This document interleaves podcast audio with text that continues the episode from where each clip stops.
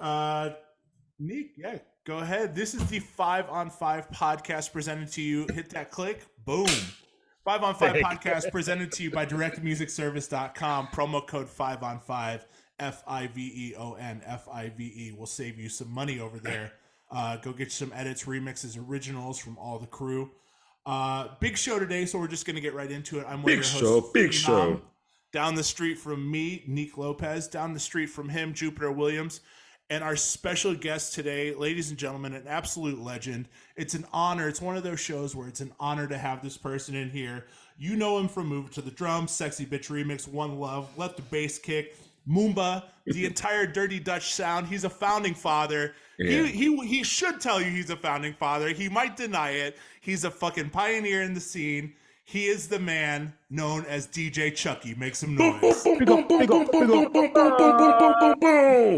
Dude, such an honor. Such an honor to have you here, man. Yeah. Thank you for having me, guys. Really, man. Thank you, Yeah. man. Yeah. We uh we were talking before we hopped on. You are in the motherland. You are on the road. Every day's a travel day for you. Are you working on music down there? Just relaxing? What are you up to? Um, I'm actually on my way to the to the ABC Islands. Actually, to the so you have Aruba, Bonaire, and Curacao, and I got to show there on Saturday. And one of my boys from the motherland, they called me like, "Yo, we got like a very special private party. Like, come down." And I'm like, "Yeah, say no more, man." So you know, I came down here. uh, We had a party on Sunday, and I just have a couple days off. Um, but I've been like, I needed this little break because I've been in the studio nonstop lately, man. So you know, I've been I've been making so much music, so much new stuff. So I Mm. kind of needed a little a little break. So I'm happy to be here. Uh, but yeah, man. Um, even tomorrow I got like a session with a local artist. I'm Dope. Nice. pretty excited for that. Back to the full yeah. speed grind, man. It never stops for you. And I know that that you are you're a man of many talents and you started off in the hip hop realm too. And I think people may forget that. You know, the people in the States know you as electronic DJ Mhm. Chuckie, as the Dirty Dutch Sound, Yeah. but you're dance hall, you're hip hop, you're so Yeah. much more than that. You are true open format, as they say. You can Mhm. do it all. Yeah. Yeah, definitely. Uh, I, I want to talk. I want to get into some of the history, but we're going to start it off light with an easy question. Um, For those that don't know, I already know. I already know the answer to this, but share the history of how you came up with DJ Chuckie because I know it was supposed to be DJ 007. Bro. yeah man. So so so basically um basically um we were always looking up to the guys from IDT and IDT um is is actually the guys behind Tomorrowland the founders of Tomorrowland. We had Sensation White but they also had these really early, early back in the days we had this I don't know if you remember the gabber sound hmm gabber. So so they had this party. They had a lot of events with that, like a lot of early rave events, and they would throw, for example, I don't know, uh, a Hellraiser party. They always had like a crazy team, you know. And I remember just traveling and always, you know, looking at those flyers they would put out, and they were always super impressive. And they would like have a DJ, like a Hellraiser event with DJ Hell or whatever, you know. It was always in a certain kind of team and we were like, me and my brother were like, yo, we need some cool like that too, you know. So we're like, yo, what if we throw a party and then you know it's double and you'd be DJ 007. And you show up with a headphone right on your side, like it's a it's a Glock or something. Stupid shit like that. And then um, but when I started, I was like 15. And my first gig was when I I think I was still 15 and you know we were fine we were looking for something special. So i'm like yo but i'm still so we started we were like thinking about marketing you know marketing whatever we were doing. So we were like yo what if we just market you as like the youngest dj of the netherlands and then we call the event child's play and then you'll be chucky you know? And it fitted me so well because like let's say unofficial my friends would always call me chucky because i was just a little rascal bro I was just always getting in trouble. So, you know, um, that fitted well. And yeah, I was like, yeah, why not? You know, because Yeah. 007 obviously didn't work. yeah, Dude, in honor of the Chuckie moniker, off top, real easy. I want you to give us your top three horror movies of all time. Oh fuck, man. That's hard, bro. That's a hard one. You got me off guard.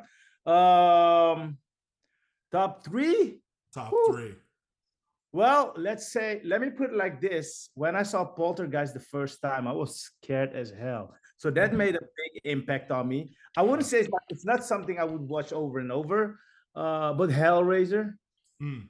Um, and if I would say, okay, you know, probably some of these kids don't know Hellraiser or you know Poltergeist. Um, I would say, what's the one that they had in the fuck? What's that name again? Um, Blair Witch Project.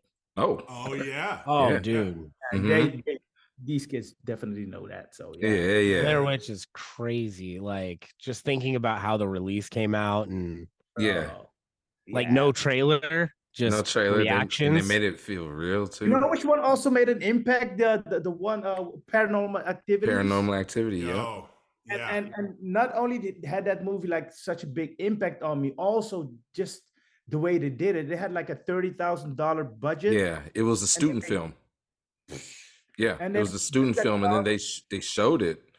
They they uh they they showed it in class, and then um Steven Spielberg got got wind of it, and he was the one to convince them to to make a couple more endings.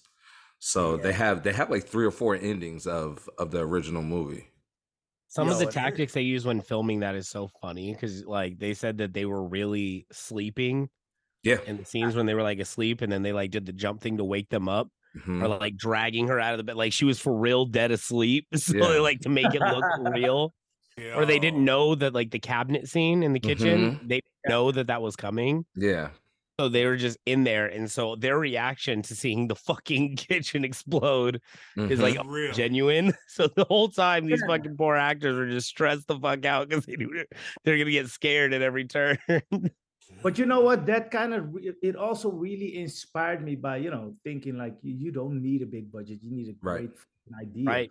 To make it. And that's so it, so it inspired me on a on a whole different level. I'm like, yeah, fuck yeah, man. I I can really appreciate this business model. really. Yeah. And I Mm. think there were like a, a couple of spin-offs, I, I, I think. Oh yeah. Yeah, there's a bunch of What's the one, what's Yeah. the one with the owl? Um The one uh, with what? the, owl? one with the I didn't watch any of the sequels. Oh, um, yeah, the uh the marked one. The Yes. marked ones. Um right? The with with I don't remember the, what- the Mexicans. Oh No, it- yeah, yeah, yeah, yeah. Mhm. I did see So, that one. So obviously, you know, and I think it's cool when you when you create something thinking outside of the box and then and then you know there's obviously a lot of copycats. Um, Oh, yeah. You know, I, I wanted to say like, you know, when I, I and it really it really inspired me, but I was also like, you know what? As far as music, I'm all I was always trying to find same kind of thing, you know Mhm. and and I think in Holland, if I want to take you back, I think in Holland, like we when we started doing open format, we took it to a whole nother level. Um, playing records nobody would even expect. And I must credit another guy for it, a guy that came from the Canary Islands, Tenerife, this guy called Real Al Canario. And so I was already doing my thing as far as open format, but this dude came with a whole different open format, open format, you know? Mm. Yeah. all caps, open form. And I'm like, okay, so that dude inspired us. And I was like, yeah, okay, but you know, um, obviously he came from Canary Islands and he still had his kind of records. And I blended whatever was popular in in in Holland, and I took it to another level with whatever he was doing, you know. And it's just cool to see to, to see how that eventually became so instrumental to wherever I was taking it after, you know. Mhm. Mm. Yeah. Do you think the crowds were more receptive then or now to the true open format? I would say both, you know, um, Yeah. because then because it was super new, so it Mm. almost like we would play disco records and and whatever funk or rare grooves, and it would sound fresh to them, you know. So they Mm. were like, so we kind of made it, you know, we made people just we forced them to listen to it and made it hip, you know, in the club. We Mm. brought that sound to a club like it was like some new form of music, and and and uh, so back then it was super new, but also because it's crazy to say, but I come from an era where you would either have a hip hop club or a house music club. There was Mm. nothing in between. So it's Hmm. either hip hop or house music. You know what I'm saying? And we kind of brought, we kind of blended both worlds. Uh, if makes sense. And and that eventually became like a new standard. You know what I'm saying? Mhm. You Yeah. What uh what year do you Because- think was around? sorry. Um, I would say 2000, somewhere between 2001 and 2004 ish. Cool. Yeah. Hmm. Like like in in general, hip hop DJs in Holland would play 80% hip hop and then the rest, you know, whatever. Uh, Hmm. or dancehall a little bit, whatever's popular. Yeah. Uh, but we really brought it to because at, uh, at a certain point I was doing like 30,000 tickets, big venue, and we would play open format. You know what I'm saying? Yeah. really open format. And and so so I, yeah, it's, I think um 2001, 2005 ish. And then we- Thirty thousand tickets on open format is fucking bananas. It That's- is. That's nuts. because we because we made it appeal to to let's say a wider audience. You know what i'm saying? Um like we made it interesting for for people that would love house music because we brought it kind of had that same energy you know what i'm Mhm. saying? Right. Uh, and, but also what's very important is that i started making music to connect certain records you know? So obviously it would be very just different. Like i could not play back then i could not play those records international because it wouldn't make sense to nobody you know? Hmm. uh, but there was a lot of records coming from the states that kind of resonated you know to the dutch the dutch dance floors. It's it's crazy because we had this style back in the days uh, it, we called it bubbling and bubbling is basically sped up. So we would play like 90s dancehall in, instead of playing it on 33 we would play it on 45 so those 90 bpm records would become like 128 and you know obviously in america you had baltimore but Mhm. also there were like a lot of guys in new york doing like a latin house kind of things you know a lot of records like strictly rhythm records a lot of those labels and nervous records Yeah. they were very ins- yeah they were very important to us because some of those records would just simply cross over and they would totally fit our dance floors you know Mm. and like i always say armand van helden was like you know one of my biggest inspirations armand van helden and kenny dope to be exact I was gonna But- say Kenny, Louie, and Armand are kind of Mas- like masters. that for whole sure. Ralphi Rosario that whole you know Yeah, yeah, yeah And I, I, because I, Colin, that was a nice little find too that you found. yeah, I just saw that there's an Armand uh, remix on um, My Ghost Boo. Town DJs, My Boo, I had and no, I had no clue. I and I had I had the record too, and I didn't know it was him. He's bro i asked armand Yeah. about it. I asked armand about those records you know and he he told me armand told me the story. He's like yo man i just i'm, I'm like yo bro how come you would just produce so many different sounds? He's like bro to be honest i would just produce the records and sell it for 1200 bucks because i just needed the money. I'm like There's one interesting find, and I bet, okay, I, I think you guys don't know. Armand Van Helden produced this record for a dancehall artist called Skeeta Ranks. It's on Nervous Records. If you hear the record, he sampled a Smif-N-Wessun song and he turned it into dancehall. wow. And I found out that he later I found out he produced that record, bro. And I'm like, I'll send you the I'll send you the link, and you you're gonna be like, what? That's that's crazy. It's so funny. Armand's like, especially like his '90s stuff. It seems so all over the place because it was he was making hip hop records, but he was also making house records. Same goes for Kenny Dope. Kenny Yeah, Dope too. Yeah, Like, yeah. And, And even like after said- that, Loco Dice and so many more, you know, with hip hop background stuff like that. Yeah, that's how I know Loco Dice Me and Loco Dice been friends forever because I know him from the hip hop days. I would play open format sets in Germany, and you know I've known him from way back. But you know, it's actually so Armand Van Helden and Kenny Dope. Like I said before, like in Holland, it was either hip hop or house. You know, and I was a record. I was a music lover, so I was you know collecting vinyl, what whatever genre. Uh, but I would never really play it in the clubs like that and those guys really made me feel comfortable doing it because they would do they would do it all you know what i'm saying Mm, i'm mm. like yeah if they can do it fuck it i can do it Yeah. so that's yeah with with the the separate scenes there's two different scenes um i know we've talked previously uh nico's a b-boy was there a breakdance scene out there that people were getting oh into hell yeah big time. Oh, yeah. hell, of course. Uh, listen, and in the nineties, we all grew up with even in the eighties, you know, like we all grew up with whatever was coming out of America. Mm. And America was like, you know, the promised land. Like, so Mm. you would have like an auntie traveling to America, whatever she brought back from the States is like, oh my God, you know what Yeah. I'm saying? Yeah. Most simple, the most simple airport shirt with a New York print on it would be we'd be like, oh shit, it's from the States. Yeah so even with the music so we learned about american culture first through records you know we Mm. would press or even i remember if, if you remember the 90s like you know you- like any hip-hop record any any any picture on it would have the freshest sneakers or some shit like that and we're like Yeah. yo those crazy you know yeah. um so so you know from we had whatever was happening in america we had we copied it you know yeah. Yeah. and eventually made it our own eventually made it our own you know um it was for a long time that it wasn't even cool to that to rap in our local language you know we all wanted to sound american like it's only Mhm. last let's say 10 years 15 years it's you know people are cool with it but before Yeah. that was you had to sound american you had to dress american you know we would copy whatever. Yeah it was it was like that. So we definitely had a scene and eventually you know we got our own subcultures. Like i said we had the bu- whole bubbling movement thing going on in the 90s end of end of the 90s beginning 2000s and and obviously whatever we were doing it was still you know kind of inspired by the one of the elements. Mm, mm. yeah. So did you start with hip hop records or did you start with disco or No. No? Um, so so basically, um, I think the first record I bought was a drum and bass record. Actually, oh shit.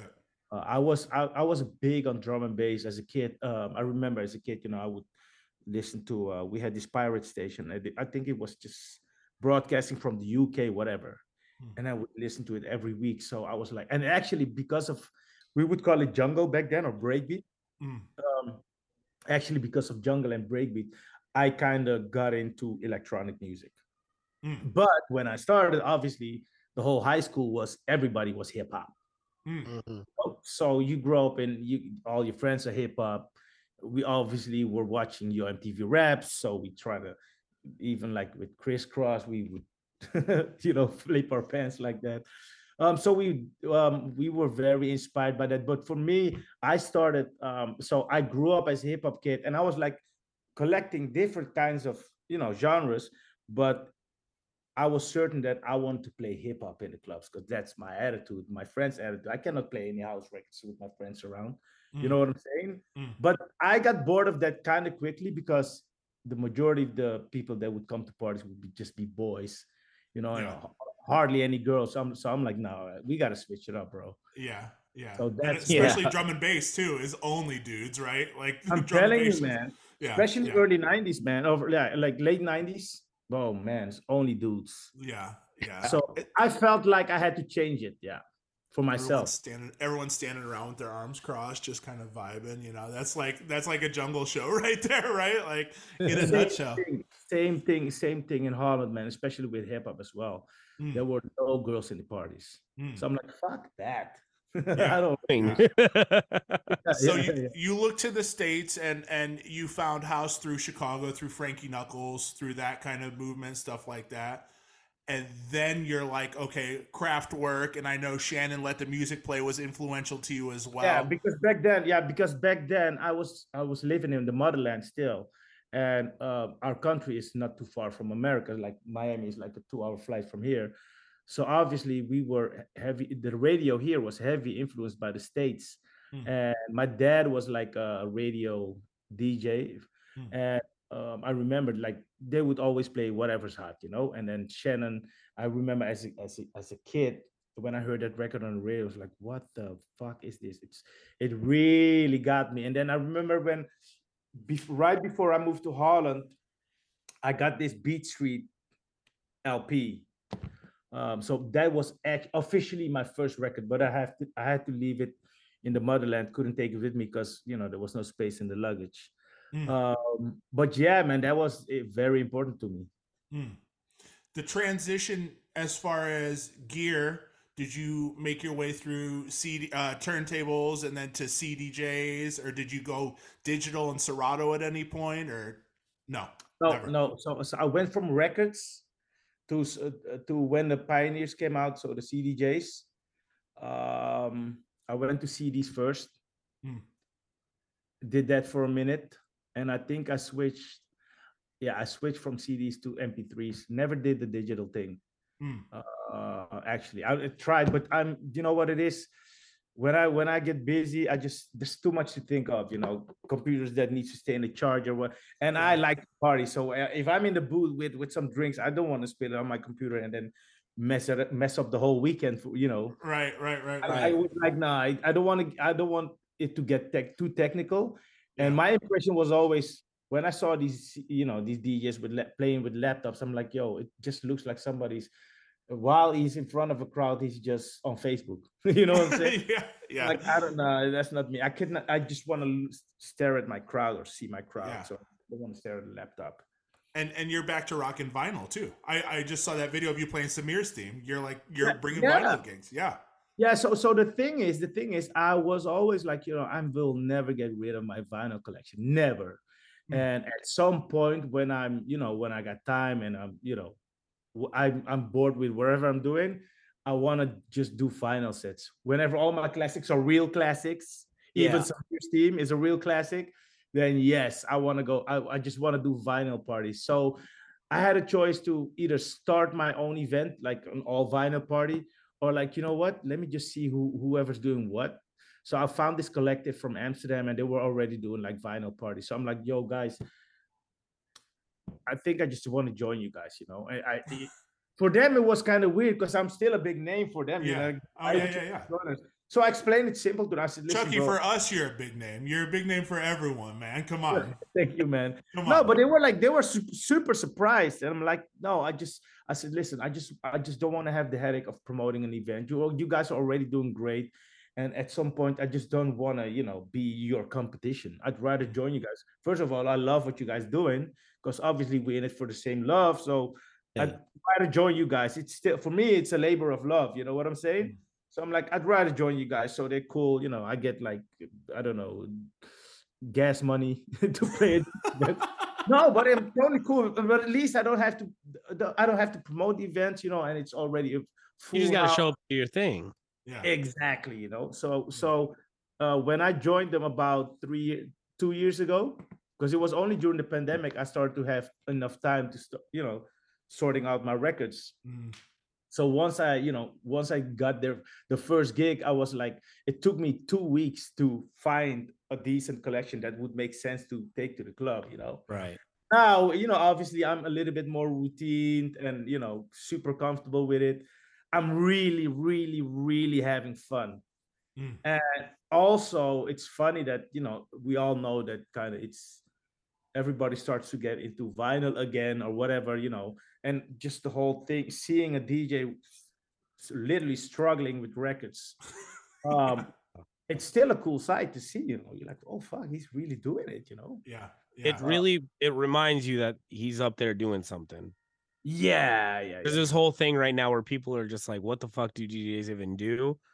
But when Oh, you yeah, see yeah, yeah, yeah. records, it's like uh, people don't even know how a record works on its own, Yeah, let yeah. alone blending them and beat matching and the whole thing. So now it's even like, yeah, I really have no fucking idea what they're doing. Bro, up I gotta tell you this. The first time I played on CDJs, like you know, that that week, that little transition week, I stood behind the CDJs, and to me, it was just weird.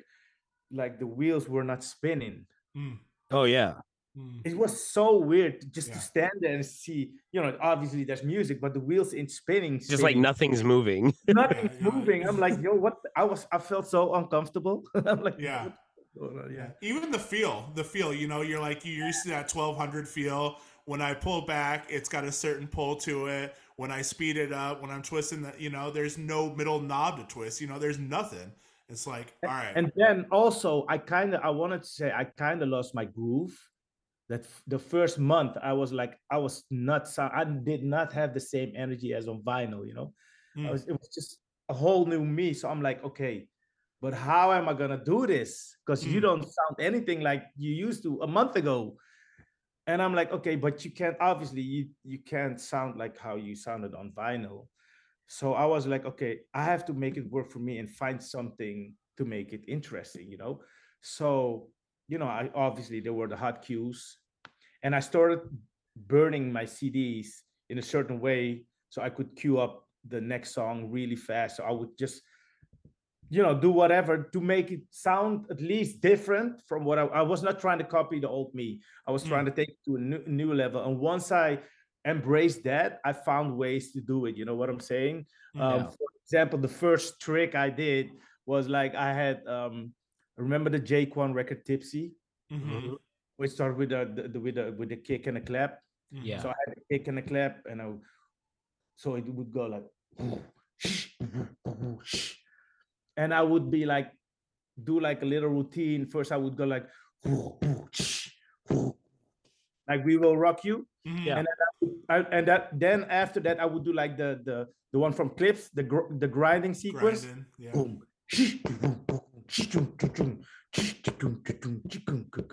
So I was trying to find those kind of tricks and trying to make it interesting again, you know. Yeah. And even that in Holland, so you know, people were all obviously looking up to me as like an open format DJ, and people started copying that kind of you know, you know that kind of style Yeah. um, so I knew I was like on the right track. And then Mm. obviously I found some ways to do the same thing with house mixes, whatever I was doing. Mm. Yeah. Was there ever a desire to be a turntablist or no? Yes, yes, hundred percent. And I got into this competition one time, and that's the first time and the last time. And I'll tell you why.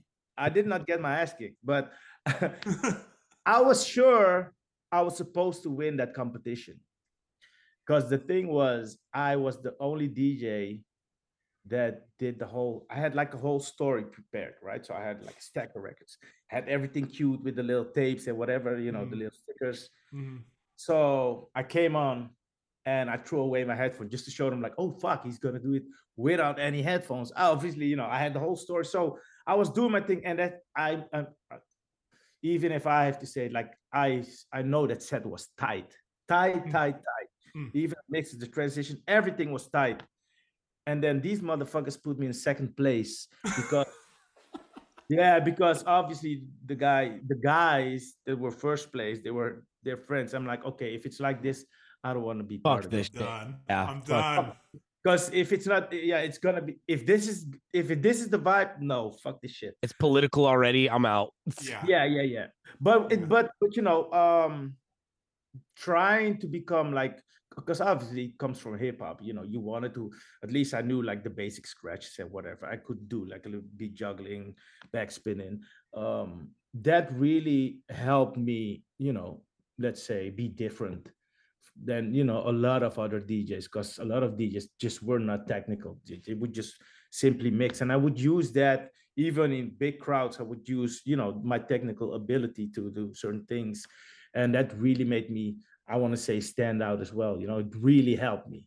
Mm, Yeah. mm. I I want to ask about something that I've always felt was a little bit different than the states, Yeah. and that's um in Europe in general. It seems like that the perception of house music, dance music, and hip hop culture do kind of overlap. Whereas in the states, even like I mean, in the '90s, even it was very separate. But like the people who were in it, like the people we talk to, uh, talk about, like Armand and all them, are very influenced by hip hop. But in Yeah. Europe, it seems like it's almost one and the fucking same, especially in the '90s. Like they dress the part, they buy the, you know, what I mean, like everything is kind of Yeah, it's funny that you say that because you know, hip house was a thing. You know, there's Yeah. so many hip hop groups. Even EPMD had like a house record. You know what I'm Mhm. saying? yes, Yeah. yes, So to me, you know, even in the states, it was like they were embracing it, and uh, I feel like in Europe it was kind of separate. Um, Ah. And obviously, obviously, so there was an era, and we all know this, like the new Jack Swing era, where the beats were like a little bit more up tempo. Yeah. It was like a a housey-ish kind of remix. So even if it would be like Jimmy Jam or there were- uh, what's his uh, Terry Lewis? Ray Lewis. Jimmy Jam and Terry yeah. Lewis. Oh, yeah, exactly. Yeah, exactly. Like they would have housey, almost housey-ish kind of, kind of soulful kind of records. You know what yeah, I'm they saying? they produced that Human League album. exactly. Or yeah. even like Mhm. Teddy Riley had house-ish kind like of records. bouncy, yeah. Like Yeah, yeah, yeah, yeah, tempo. yeah. Um. So, so, so, so to me, I think, I think it's because of the, the, the, let's say the, the, the, the whole attitude of hip hop was like the way we say it's house is house and hip hop, especially because we, we grew up with a different kind of house. You Yes. know, obviously we had your influence as well, but we we had this whole Euro bounce thing already, like back in the nineties. already You know? thing. That was already house had its own had its own graphics and i believe those those, those graphics were inspired by if you look at the uh, Felix da Housecat uh what's his song silver screen records. So we're all like freaky kind of videos you know and we kind of took that as a style okay this is house. And hip hop had the baggy pants and all this stuff. So for me it's like the other way around. Like it was definitely separate. It was only later that you know people saw that you know it's kind of like the way you feel there's it. an overlap. Yeah. yeah, but the I- overlap, yeah, the overlap for us came when so when I was doing the the whole open format thing, it helped that you know everybody, for example, like NERD, you know the way they Mm. dressed, and they were they were not hip hop, but they're hip hop, but they could also appeal to a rock crowd, you know. Yeah. Uh, so, so those kind of elements definitely help, but to me, it was just two different worlds, man. It's only later that kind of Interesting. Yeah, I've always felt like my perception of it was like like I look at like the UK and their garage scene and Yeah. like they're wearing like Nauticas and baggy jeans and like Tommy, like they're dressing like 90s pop. Yeah, Fubu- fast forward Out fast forward 2023 all the techno Oh, same shit. They're all wearing baggy. yeah, yeah, yeah, yeah, the techno guys are now dressing like they're hip hoppers. I come from i come from an era in holland and when i say i come from era because it's it was so you don't even understand the politics i had to deal with i come from an era where like especially when i tr- did the, made the transition from going to from hip hop clubs to let's say more housey clubs Yeah. I come from the days where they would be like, yo, even my agent would be like, yo, but you know, if you want to do this housey, you gotta almost gotta dress housey. Like, what the fuck is dressing housey? You know what I'm Your saying? Like, oh, maybe you should wear snapbacks. Yeah. Stuff like Yeah, oh, yeah. and then and then obviously, you know, I grew up in a fucked up neighborhood and all my friends are they look like straight thugs. Some, sometimes my agency would call me like, yo, you might want to leave some friends at home. I'm like, what the fuck are you? t-" I come from those days. I come Right. from those days, showing up at a club and they'd be like, yo, tonight is not hip hop night. I'm like, I know. you know, I'm, Yeah, I know. I know. I'm the okay, they're like, are you sure? yeah, yeah, yeah, Yeah, yeah. Yeah. dude, that's fucking. you wild. can't you can't even imagine that shit now. It's like Mm. straight bro, it's it's straight up racism. Mm, Yeah, yeah, yeah. I hate to tell you, Chuckie, that shit is still here. And I- I had to fight those kind of demons, bro. It's- yeah. you don't even yeah, it's crazy. Um, and then obviously Amsterdam, there was one club in Amsterdam that started embracing that made hip hop for the hipsters. Mm. Yeah. This is called Jimmy Woo. And you know, they started doing like it was the only prestige, like really upscale club, and they had a hip hop night. So those kind of little moments helped. Yeah. Was was there a was it always like a side room if they did house and hip hop in one club? Was it there a side room for one? No. Side never. night. Oh, side night. They'd never mix it in one room. Bro, if we would want to throw a hip hop party, you would get it Thursday or Wednesday. Friday and Saturday is house. Wow. Yeah. Wow. That's very interesting. I, I think I've just recently heard something about that too, where it's like hip hop. Like I think it was it was a Jay Z clip where Jay Z was talking about the tour they did with DMX and everybody. He was like, that was the first real hip hop tour. Like nobody was really touring. Yeah, yeah, yeah, yeah, yeah, yeah, yeah. So like yeah, I guess that the Hard Knock Life, Hard Knock Life tour. Yeah. yeah, yeah. He's like, there really wasn't any big tours like that back then. And so I guess it makes sense that like even in nightlife, the club is either a hip hop club or it isn't. Mm-hmm. You're lucky if the club does a night. So there mm. was no side room thing going on, bro. No. Wow. No, no, no. Side Wow. mic. Because I think in in the states, like the raves and stuff would have a, a spare room. Yeah. There'd be two different vibes. Even in the clubs on. too. Even in the club Yeah. too. Yeah. I Yeah. think yeah, we've gathered from some old, older DJs in the 90s out here that they would have raves and then there would be like a side room at the rave. And But the side room would be either the side room would be either either ambient or trance. Mm. But the trance as we know trance now, the trance back then was a whole different trance. It was literally trance music. You know what I'm saying? Yeah. Mm, mm, And uh, like it almost had no beat. Like Very amb- ambient. yeah, Yeah. super ambient. yeah. Those were the side rooms. Damn. like ro- uh, rotary mixers Yeah. Rotary mixers and Rotary fucking- Yeah. and and Yeah. um what plugs. Yeah. Yeah. Like literally playing synths live. Yeah. Yeah, but almost like no, almost like a more like a chill out kind of room. You know, Yeah. You Yeah. high yeah. on drugs and just sitting in the in that next room. Gets Mhm. hitting a little too hard. Yeah, You're K holing. When, Yeah. yeah. When did you notice that drug influence in Holland as far as the nightlife where you're like, okay, this rave shit is drugs first and then music second? From from the get go. From the jump. From the jump. Yeah. Yeah, from the jump. I Because we talked to Greg Wilson and he was like, yo, you know, it wasn't until Ibiza till that really started to kick in. They were like, okay, these people are more interested in just raving than the fucking No, music. because no, bro. Because the first you gotta understand that the so it was always about strong graphics, right? And we all know the little yellow acid. hmm Yeah. hmm So the first pills would even be like the mm. acid pills, like the, the yellow pills with the smiley face on them. Yeah. So yeah, yeah, it- yeah. it was- Damn, Neek. From the start. Of that life. yeah, exactly. It's and it's funny that it's only the last, I would say, last eight years, like people in hip hop parties do like drugs too. Yeah, man. That's actually I'm I'm I'm with you on that because I feel like until the 2000s, like the early Yeah, 2000s, exactly. Even hip hop yeah. was really just well, I mean, Beastie Boys talk about doing dust and stuff like that. yeah. But like I think on a cultural like massive level, like doing like lean and hills yeah, and that kind of shit. exactly. I guess Like, it wasn't I we should say it, it got popular in later. Like, why would you want to be tripping balls on an Ice Cube record? Yeah, Yo, it's that's an angel shit. dust. They're trying to rob banks. That's real shit. Yeah. So you come to the Sperm. states. You come. You come to the states, and you come to Miami. And what was your initial reaction?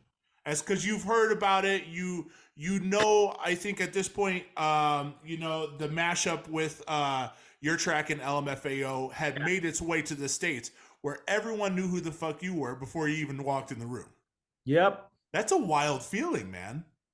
It's the bro, it's the wildest feel. It's the wildest feeling. Um, so so I remember going to that that very specific uh, WMC, the Winter Music Conference.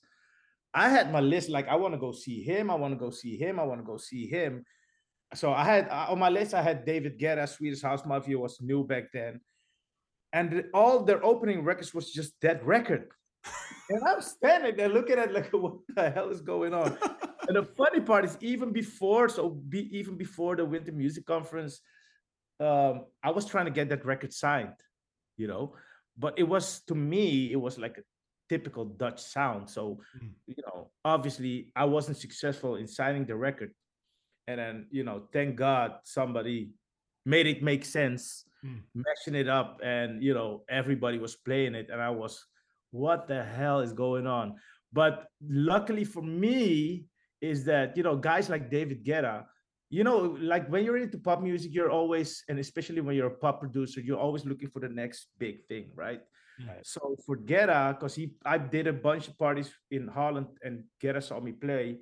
Um, so when Guetta heard me or heard some of my early records, for him it makes sense. That One Love album he did back then, it was all Dutch inspired because he took that as an inspiration. Um, so so you know eventually that helped because at the same time when when that record finally caught on, I already had Moombah Mm. ready go. You Mm. know what I'm saying? Mm. And all I need was like more mainstream, more mainstream success. That's where Guetta came. It all happened at the same time.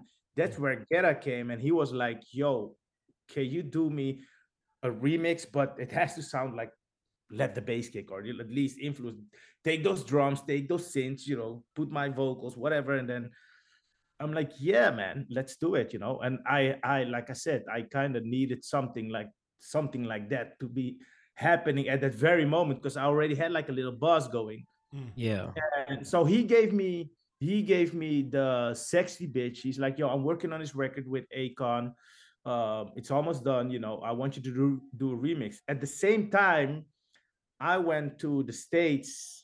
I went to vegas. I had a i had a i had to meet little john um to work on some records because he you know he he was always like also upfront very upfront. He's like yo i fuck with this sound you know. Obviously he heard it through diplo and then somehow some way we you know eventually um got some studio time.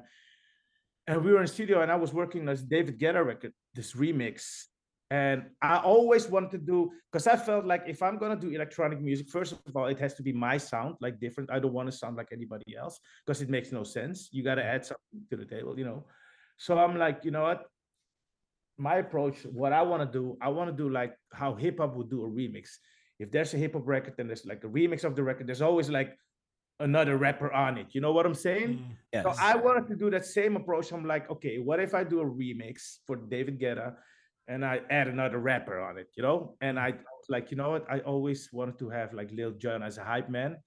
So I my approach was like a hip hop remix, but on a house record. I, I want to say it's like the first remix, house remix with a rapper on it, you know, Mm. with that specific pur- purpose. Mm. So I did, you know, it was the sexy, sexy bitch. So Akon, or Li- um, David Guetta and Akon, sexy bitch, remixed by Chuckie and Lil Jon. Mm. You know? And, Massive, yo. Massive, massive. but I it was work- it came from that hip hop mindset. Like I want to, that's what I want to do. Yeah. You know what I'm saying? I And then I- worked at the win was- when that shit came out. Yeah, and he was he was like, "That's smart, Chuckie." And then he's like, "I got another record with Estelle. You want to do that one too?" I'm like, "Shit, how am I gonna top this record?" So I call Fat Man Scoop like, "Yo, you know, I got this record going." Gotta do it again. Are you kidding me? I love that record with Lil Jon, man. I love that remix.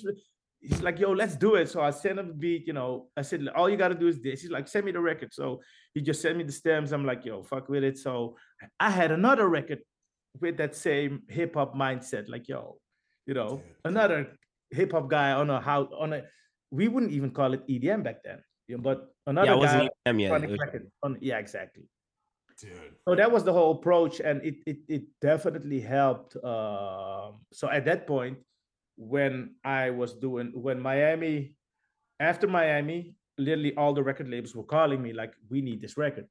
I had no clue what the fuck was going on because I was trying to sign that record for the whole year, and nobody Yeah. wanted to sign it. After Miami, everybody wanted to sign it, you know. So I had that record going.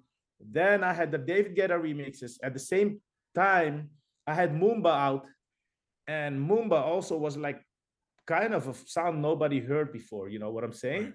Uh, I, I took the you know the bass kick kind of drums and then put that massive sound on it. Um, but I also still wanted to, you know, show like, hey, we're from Holland. It's our shit is different. So I called Afrojack, I called Sidney Samson, I called R3hab, I called Hardwell.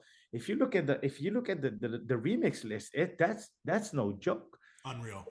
yeah it's no joke so so you know i was happy to to i don't want to say i opened the doors for him but you know it got some extra attention for for people coming out of holland Yeah. uh, so times were great and i knew it got serious when you know jimmy Iovine's on the phone and he's just calling you personally you know and i'm negotiating this deal with jamie jamie Iovine. i'm like yeah but it's crazy you know people just is sending you invitations to do sessions uh, at that point, you know, I had like Enrique Iglesias calling me personally, like, yo, I want that sound you did for David Guetta. I want a remix of that. matter of fact, get me two. Here's two songs. You know what I'm saying? So was it weird? Yes. Did, did I expect it? No. But you know, the stars were aligned very well. and so it, Mm. it worked out. And I'm happy that it went this way uh, because you know, we all know what happened after. It just exploded. Yeah. And- when and the- you were oh, when you were working with Little John in Vegas, were you at the Wynn Studios? No, at the uh, what's a, Uh, uh, palm, the palm. Palm's place. That's Oh, right. Yeah, Palms yeah. And the funny bar. part, here's the funny part. So I get there because I have this, you know, I have a studio session with Lil Jon planned. And I, I believe it was on a Friday or whatever. And I get there on Thursday night, and my boy from Vegas, I believe I shared a video of it. Uh, my boy from Vegas, because he was also like, you know, trying to get stuff to Vegas, and because he was like, uh, I don't know, he wasn't even a talent buyer, he was just uh, a host or whatever and he's like, "Yo, I, you know, I can uh, can set it up. I get you a room at the Palm. You know, all you gotta do is, you know, do this and that. Blah, blah. Go meet him. Go meet him. I even did like a short set at the XS back then for like 15 minutes. I did like a my own version of open format in a Dutch way, and he said, "Listen, this is what we're gonna do. I'm gonna I'm gonna introduce you to these guys from Drai's. You're gonna do the after after hours. Do your Dutch thingy, whatever you do, do it in that room." You little Dutch thing. Your little Dutch thing.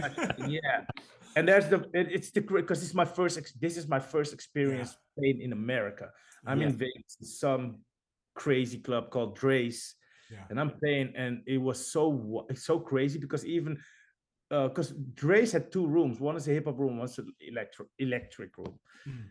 and i started playing and i had i brought my a game my a game because i was it's my first time in america are you kidding me Yeah. I didn't have a visa back then but you know if- Yeah, we'll worry about that later.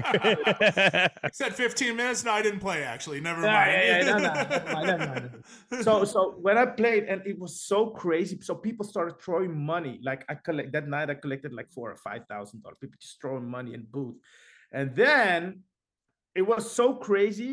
Apparently, I emptied the hip hop room. Everybody wanted to see what, what was happening in the next room. I was just straight up killing it, and then I see this guy walking in. It's Little John walking in, and he's like, "Yo, what's this? You know, he saw the uh, energy was crazy. He's like, who are you? I said, yo, I'm Chuckie. Nice to meet you. He's like, oh, we have a session tomorrow. And then, yeah, yeah. So, yeah. So we started drinking that night. Shots, you know, Lil Jon. So we started doing Oh. shots. Mixing it with vodka. Yeah. and, then, and then, bro, we got in the studio. I show up 11 a.m. He's in the studio, just half dead on the on the couch. Like, he's like, fuck you, Chuckie. Fuck you, Chuckie. you Yo. brought it on yourself, bro. Yeah, and, and so we started working. We had like I think three days, and John he was so hurt, so like really crippled him. So two days he was just he was he Kicked his ass. Kicked his ass. So it's only the last 30 minutes on the third day. I'm like, yo, but come on, bro, we got to do something. That is Yeah. is so Oh funny. yeah, yeah, because he couldn't get his ad libs in, huh? He couldn't get his Yeah, edits. and yeah. He's like, "Hey, Chuckie." what? Yeah, yeah. And and my dream was like, I'm, I'm like, yo, John, say this. He's like, yo, yo, it's Lil Jon. I was, you know, acting like I was him. It's that dirty Dutch meets the motherfucking dirty South. I know if I would take that to Holland, are you kidding me? I'm Yo, I'm set. Man, yeah. I had, I'm set. Like, oh, he's Lil Jon's boy. Shit. yeah. You know? Yeah. It's we so recorded- sick. Yeah, and he did ad libs and whatever. And and then uh, you know, when I got home, I got to finish the the remix. And yeah, man. And then he even jumped on the um, let the bass kick uh version I had with Jermaine Dupri. Mhm. Also Mm. And for me, somebody from Holland, you have a house record with Jermaine Dupri doing verses. Little John, the like as the hype man on the record. Are you kidding me? You're Yeah. pivoting. Eh, like that's that's like a pivotal moment. And like it, Definitely for me. I don't know about you. For me, it- it was- culturally though, like even still, like it's it's an era people talk about in In, in the nightclub Bloghouse era. This is in Yeah. Or Bloghouse too. you post. This is the Yeah. post Bloghouse. This is the next Yeah. where Bloghouse basically goes yeah. supernova. Mhm. Why? I worked at XS back in this era too, so I was in the club while it was happening, Yeah. watching it turn into this fucking massive thing. So it Yeah. goes from like the Mastercrafts, Crystal Castles era into the Yeah. fucking Chuckie era, the Dirty Dutch era, where I'm watching Yeah. Chuckie Afrojack, and you guys turn this grimy house into fucking songs with Little John and Pitbull and whoever the fuck, like it, it, Enrique yeah. Iglesias. Here's Yeah, the yeah, yeah, crazy yeah. part. The the Dirty Dutch sound was 2003 though, right? Yeah, It the was- original original dirty Original South- Dirty Dutch, yeah. Yeah. Yeah, yeah, yeah. Because listen, bro, we couldn't play synths for shit. You know, so we I would just Mm-mm. I would sample whatever and whatever would make sense in a sequence, I'm like, okay, all I need is like 808s on it and a hard ass and that's the record, you know. Mm, And we would we would play them as DJ tools. That's Right. it. Yeah. We would play them as DJ tools. And then this guy from Germany, the Roman Flugel, he produced this record called Geht's Noch. That I think that record came out in 2003. And he had like a his his his pitch bending with the bleepy sound, it made sense, you know. And that Mm. record was so big, and we all were like, you see, this is the sound. So Mm.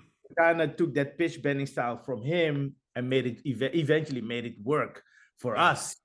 Um, That's and yeah, and it's only because I needed there was like a gap in music. Like I wanted to play a sound, but there were no records that would represent that sound. So I had to we had to make it ourselves. Mm. We had to make them. So we would do bootlegs, whatever, and then introduce the, the bleeps in it. Like Laid Back Luke was doing his thing. Um, so the sound was kind of shaping up, shaping up, and shaping up. And when ID&T called me, because they had this compilation for this Sensation event, and Sensation would sell like 40,000 CDs in Europe. I'm like, okay, they asked me for this record, like for a record for the compilation. And I'm like, okay, this is my opportunity. And why is it my opportunity? Because it's the only time you're probably going to get a chance to be on a compil- compilation that's going to sell 40,000 copies. And it's going to be all over Europe. So, what are you going to do? Are you going to try to sound like the rest of the CD? Or you take his moment because you're going to be in the CD anyway. They want it to be Regardless, yeah. Or I'm going to try to make something that represents what we are doing in Holland, you know? Hmm. And the original version of Let the Bass Kick was on that compilation. And I'm talking about, so I'm talking about if, if, if, let me see, if Winter Music Conference was in March two, 2009, two- yeah, 2000, 2009, this record came out in July 2008. Wow. So July 2008 up until March, I could not sell s- sign that record nowhere. But at least the record was already, you know, Had some legs. it was out. It was out, you know. Um, and uh, one Italian label signed it, and they were like, "Yeah, let's do a run of 500 copies vinyl." And you know, n- nothing happened until Winter Music Conference. But it was definitely po- uh, before the whole Bloghouse thing, man. Yeah. Dude, What? Yeah. That's so fucking nuts because because the entry point for the states was let the bass kick and then it was everything slowly after that where we worked our way backwards through your catalog. We Yeah, yeah. started there and Yeah. then we're playing catch up where you're Yeah. like, dude, I've been killing it. You know, like yeah, yeah, let's yeah, go yeah, back, yeah. go back, go back. And I think it, it was attributed to the blogs, of course, because people did more Yeah. research on you and they were like, oh, Chuckie's got a catalog. He's he's got because how many years in the game were you at that point? Um, if you want to say what, tw- 2008? So Mm, I I started I don't know 95, but uh, you know uh, I, I only started shaping the sound early 2000s. yeah, yeah, You know, and like anything before the 2000s, it just had the drums but not the synth. Yeah, Mm, mm. You know what I'm saying. Uh, but also what's very interesting is um, when Samir's team came out, Mm. those records had this kind of the same energy ish as the Dutch house records. So that's why like Samir's team is literally a Dutch classic as well. Like yeah, you know, definitely Yeah. played sets. Um, so so that's where I find hey, it started, it started, it started to blend, and those records would make sense. And then there were like a lot of Baltimore records that would also make sense in our sets because they also had those raw sampled yeah, trumpets or whatever, you know? Yeah, it was all also 128 bpm also had 808s hard snares stuff like that. Yeah. uh, so th- that's where those i would say those worlds would collide Would you say that uh, Beetroots and Aoki Warp 1.9? That's that's your sound basically. That that's that Dutch sound.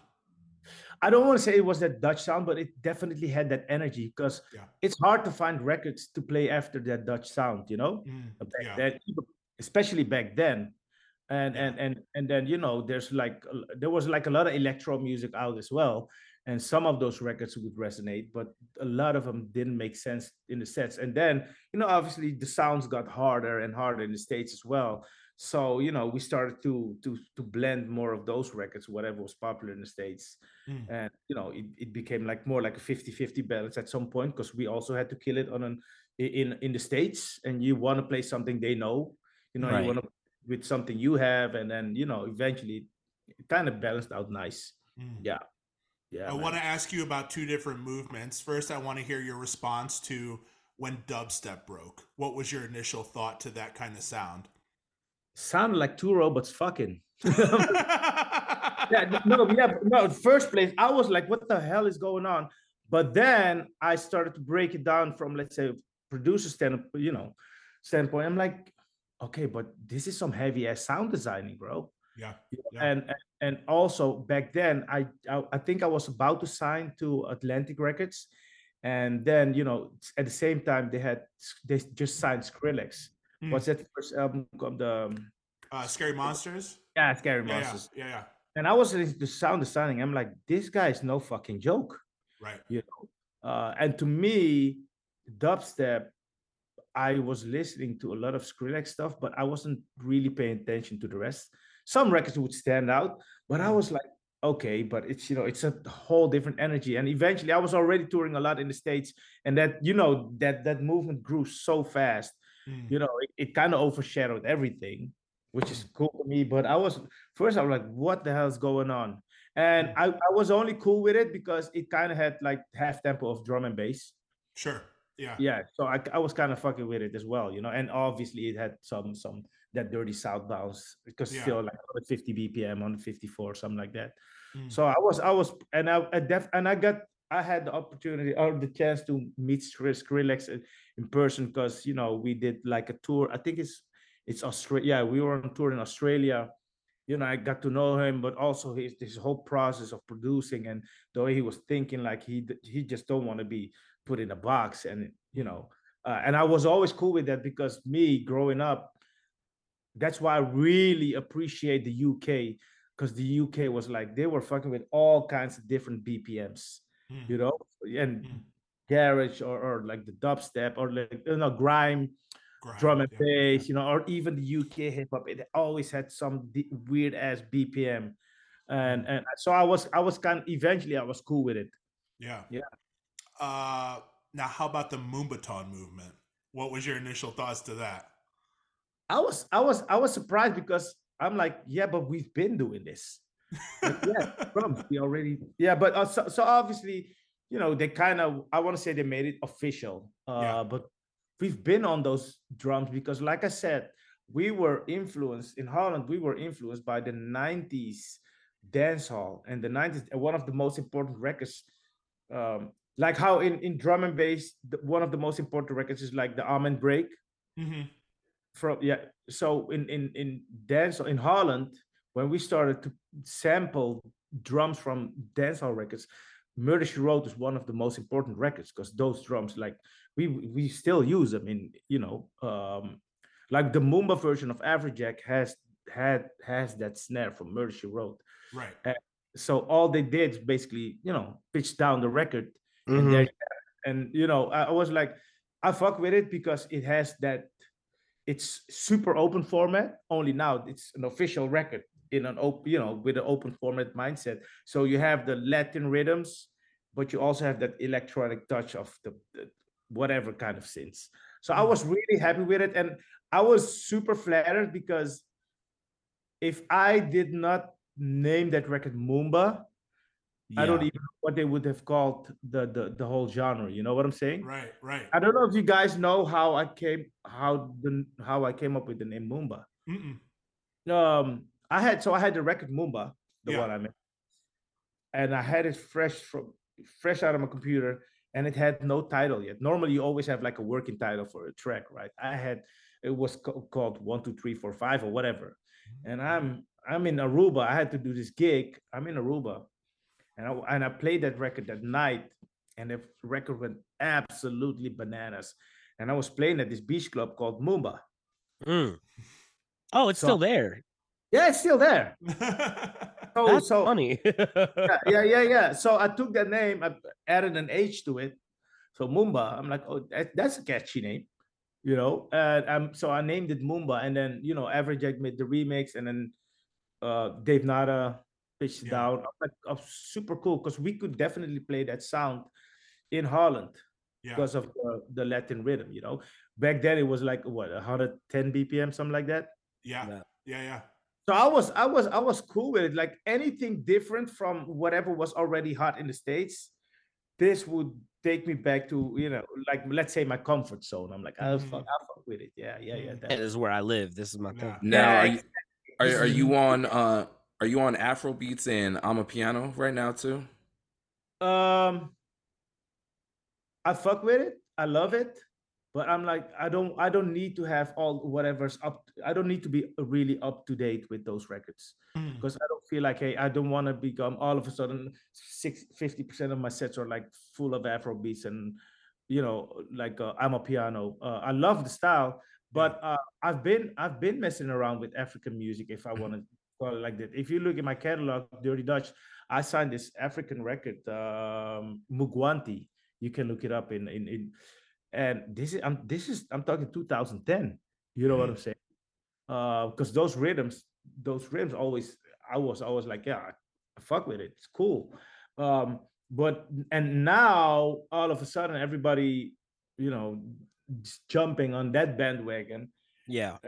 I but I've been we I think we've all been there before, like seeing people jump on a bandwagon and all of a sudden they they like the biggest amapiano DJ, or they want to pretend like they always been Always been the biggest amapiano DJ. Like, please. You know what I'm saying? Yeah. I've, Yeah. I've we've all seen that happen. Many. I've seen. Uh, to be honest, I feel that even happened with dubstep.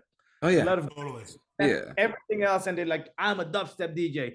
Yeah. Cool for you, bro. And then trap. And then they, they all Trap, to yeah. trap. trap. It's happening trap right now with Jersey. Yeah. Yeah. Exactly. Jersey. Yeah. Yeah. Yeah. So I feel like yes, I do play it in my sets, and yes, Yeah. I feel like hey, I should make like if I would make a like a house record, I want to use some of those elements, but I don't need. I don't feel I want to do a full amapiano set. Can I do mm-hmm. it? Yes, I can do it. But anybody can do it this point with a computer because you could literally download the top 20 or top 30 and then do it in the set. Call it a day. I don't have that. But with house, it was different. Like when I was still like considered a hip hop DJ or open format DJ, Hmm. I really felt like okay, but I could definitely do a house set because I just loved house music already, you know. Mhm. And and the reason why I fell in love with house because of the groove and you know it's a journey stuff like that. So I really felt like oh yeah, I wanna you know I definitely want to do one of those long sets as well. I don't have that same feeling with amapiano or Uh-huh. Gotcha. Yeah. hmm Yeah.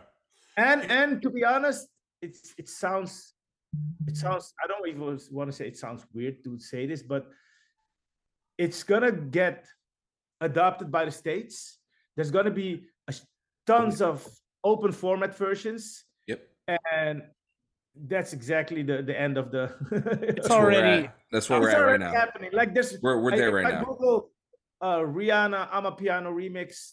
There's a bunch of them. You know what I'm saying? got a fucking uh 21 Savage on Afrobeat songs. It's it's already there. It's getting there. It'll be there. it's, it's it's there right now. We're we're at that. I think people are already now. like wondering like if it's played. But that's what I'm saying. It's there right now. We're at the summer peak. There's those there's those movements though, and we've talked about that before. Everyone wanted to sound like Jauz. When Jauz dropped and created his sound, everyone's like, That's my sound too. I'm gonna sound like Jauz. Yep. And then everyone wanted to sound big room.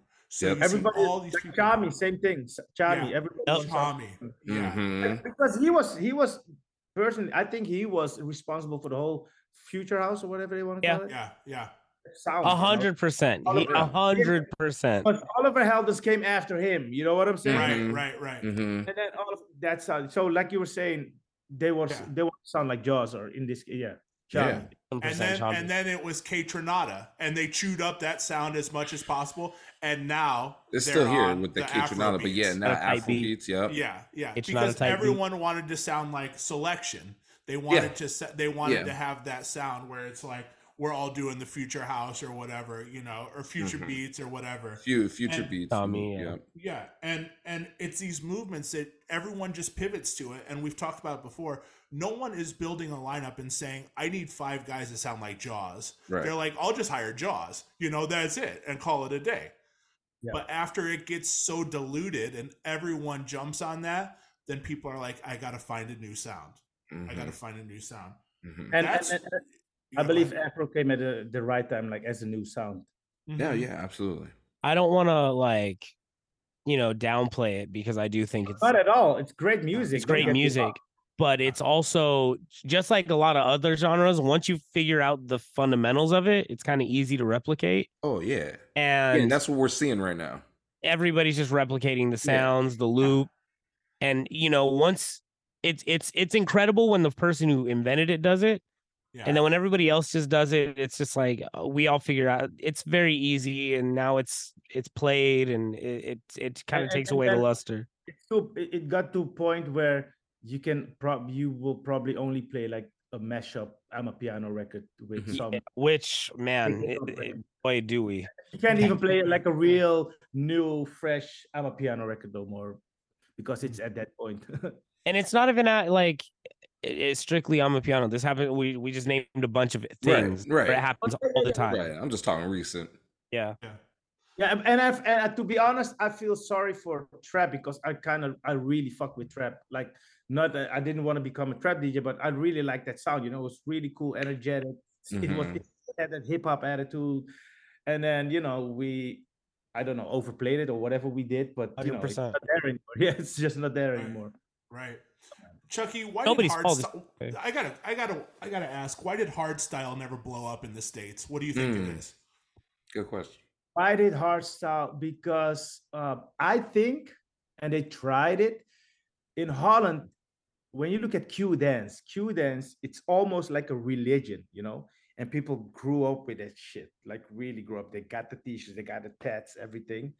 And I think um, in America, they first of all they could not produce this. They could not do the same production Hmm. because in Holland they go all out. First of all, you know, they pro- produce the whole stage in Holland and it's there, and it looks absolutely amazing. Hmm. And you guys, I think you guys already had, let's say, I don't want to say your own version of hardstyle, but you guys had DJs and a sound that would kind of already cover that sonically that that music. You know what I'm Mm. saying? Mm. And um, I think, to be honest, because Insomniac would not allow Q Dance to really do their thing, they could not really bring their stars and their DJs and bring the, the whole the full experience. I Mm. think it got to a point where Insomniac like Insomniac was like, you know what, we got this, we got this. We Mm. doing gotcha. what I'm Yeah. saying. Uh, because it blew up in, for example, Australia Right. or in even in Europe, like a place like Austria, um, but not in the States because simply they did not get their break um, Mm. from important players like Insomniac. Because makes those guys, those guys are like Calvin Harris. You know, like those names hold that same weight in Yeah. Europe and in these other countries. oh, 100%. Like we had head, Headhunterz. yeah, Headhunterz. Yeah. per- me personally got him that that Kaskade remix he did. You know, Oh shit. Okay. Yeah, because Willem uh, Headhunter is a really good friend of mine, and you know, um, we had it. He was I got him on the same management as you know as my management, and like yo, we gotta see how we break him in America. So you know, and we I was cool with Kaskade because back then I was doing a tour. Kaskade was at a tour, so I'm like, yo, this guy, because Headhunterz like sound design, he's a beast. Mm. Mm. Oh, he- he's let's say the Skrillex of hardstyle. Like he's this guy's insane. Mm. So when we got him the, the the Kaskade vocals, he did his thing, and it definitely worked. And it was something he could tour with in America, you know. But it was hard to follow up because it- there was politics involved, and I feel like Insomniac was like, you know what, we we got this. We'll. There were like a lot of DJs that would play. I think I don't know what you guys call it. I think it was hard dance or whatever. Yeah. But it had that BPM. Yeah, Yeah, hard, hard dance and freestyle, right? No. Yeah, so they basically got it covered. They had it Yeah. covered. Yeah. Yeah. It's it's like somebody it's like imagine if somebody in 2008 would say like hey you know don't worry we got our own version of, of dirty dutch we're just doing our thing in america It's- it's- It's crazy. Uh, Wild. like to It's just like crazy. uh, i feel like that happened with hardstyle They, yeah. they said we got hard style at home. Hardstyle. You're like, Exactly. no, not don't quite. need to go to mcdonald's we got hardstyle at home Yeah. got hardstyle. Dude, fucking wild. I Yeah, mean, you guys, you, you do festivals to the nth degree. Uh, and and tomorrow was it Tomorrow World or Tomorrowland, whichever one's out there. Tomorrowland. Tomorrowland. Ooh, and the funny part is, the funny part is, um, Tomorrowland. They so when they started in Belgium, it was called Mysteryland because Mysteryland is the original party. Mhm. We still have, um, matter of fact, Mysteryland was this past weekend, and it's only because uh, the na- somebody already had the name Mysteryland in Belgium. You know, so they, are- so they had to find another name, so they called it Tomorrowland, Mm. Damn. and that's yeah. And Sensation is the big one for you guys as well. Yeah, yeah, yeah, yeah, yeah. And sensation. So, and the funny part is, I not a lot of people notice, but so in ID&T, Q Dance, the hardstyle division, they were actually the producers of all the shows because they know they they they had the crazy productions and stuff. So they knew their way around. So they started to produce all the events for IDT. Mm. And so they were also involved in producing Tomorrowland. Mm. You see what I'm saying? Yeah. So Yeah. it's we were playing catch up essentially with everything that's going on in the states based upon what you guys were doing in dance music. Well, I think I think you know that's and uh, there's nothing because I don't want to sound like weird or anything, but I li- I like it. So so in the states, people are like, oh, I like that sound. I'm gonna make it my own and you know do my own thing. And I think it's cool because that's why I uh, like guys like Deorro. You know, Mhm. I'm I'm a big Deorro fan because he took the Dutch sound and made it his own but with, with his background, you know, obviously he's a Latino, you know, so he had that swing, he had the vibe, and he made his own thing, and he made hits with it as well. So, so, so you know, there's a different outcome with this one. Um, it definitely helped um, blowing up that dirty Dutch sound with guys like Deorro doing the records, even Diplo, or you know, like, hey, I like that kind of synth, you know, let's do this. Mm. Uh, but you know, it didn't happen with um, Hard Style. Yeah, yeah. For some reason, that never caught on. But all this big room house sound is coming back full circle. I, I've noticed like there's these golden age parties of 2010s house, big room house, that you can play. You know, uh, anything. You know, the the. Sia song, like you know, titanium and all of that. It's like the biggest song all over again. Exactly, exactly, and that's I, I think it's cool because music always does that. It might Mhm. have a slight different beat, but I think it's cool. So we are just running the 2010 catalog again, I guess. Yeah, 2010, yeah, 2013, yeah. uh, which is cool, you know, because uh, you know, because EDM became like a dirty word, Right. but now and then you know it's it's a matter of time. Hipsters gonna embrace it, and all of a sudden it's the coolest thing in the world again. Mm. Same thing is happening with vinyl. You know, I was in LA um, last month, and I, I called my boy like, yo, I want to go record shopping, but I want to buy, you know, bring me to the stores where they sell like one dollar records. He's like, bro, that's not gonna happen. I'm It's like, what? not a happened?" thing Like, yo. Everybody is on vinyl. And Yeah. he's like, yo, you don't even understand how many new record stores we got in LA. I'm like, oh, word. So I go to one of these record stores and I'm like, oh shit, it's it's literally $15 for a 12 inch. I'm like, oh shit, what's Yeah. going on? I bought a, I have a I have a sealed copy of the um, the wet ass pussy from uh, Cardi B and uh, what's her name? Big Megan Thee Stallion. Megan, yeah, Yeah. yeah. Bought it for 15 bucks. I'm like, shit, bro. Nothing. So- the day Yeah. the dollar bin is over. Yeah. yeah, yeah, the dollar bin is over. But but for me, so now it's it became a sport because I I want what I'm looking for anything between 2006 and 2010, whatever they still pressed on vinyl.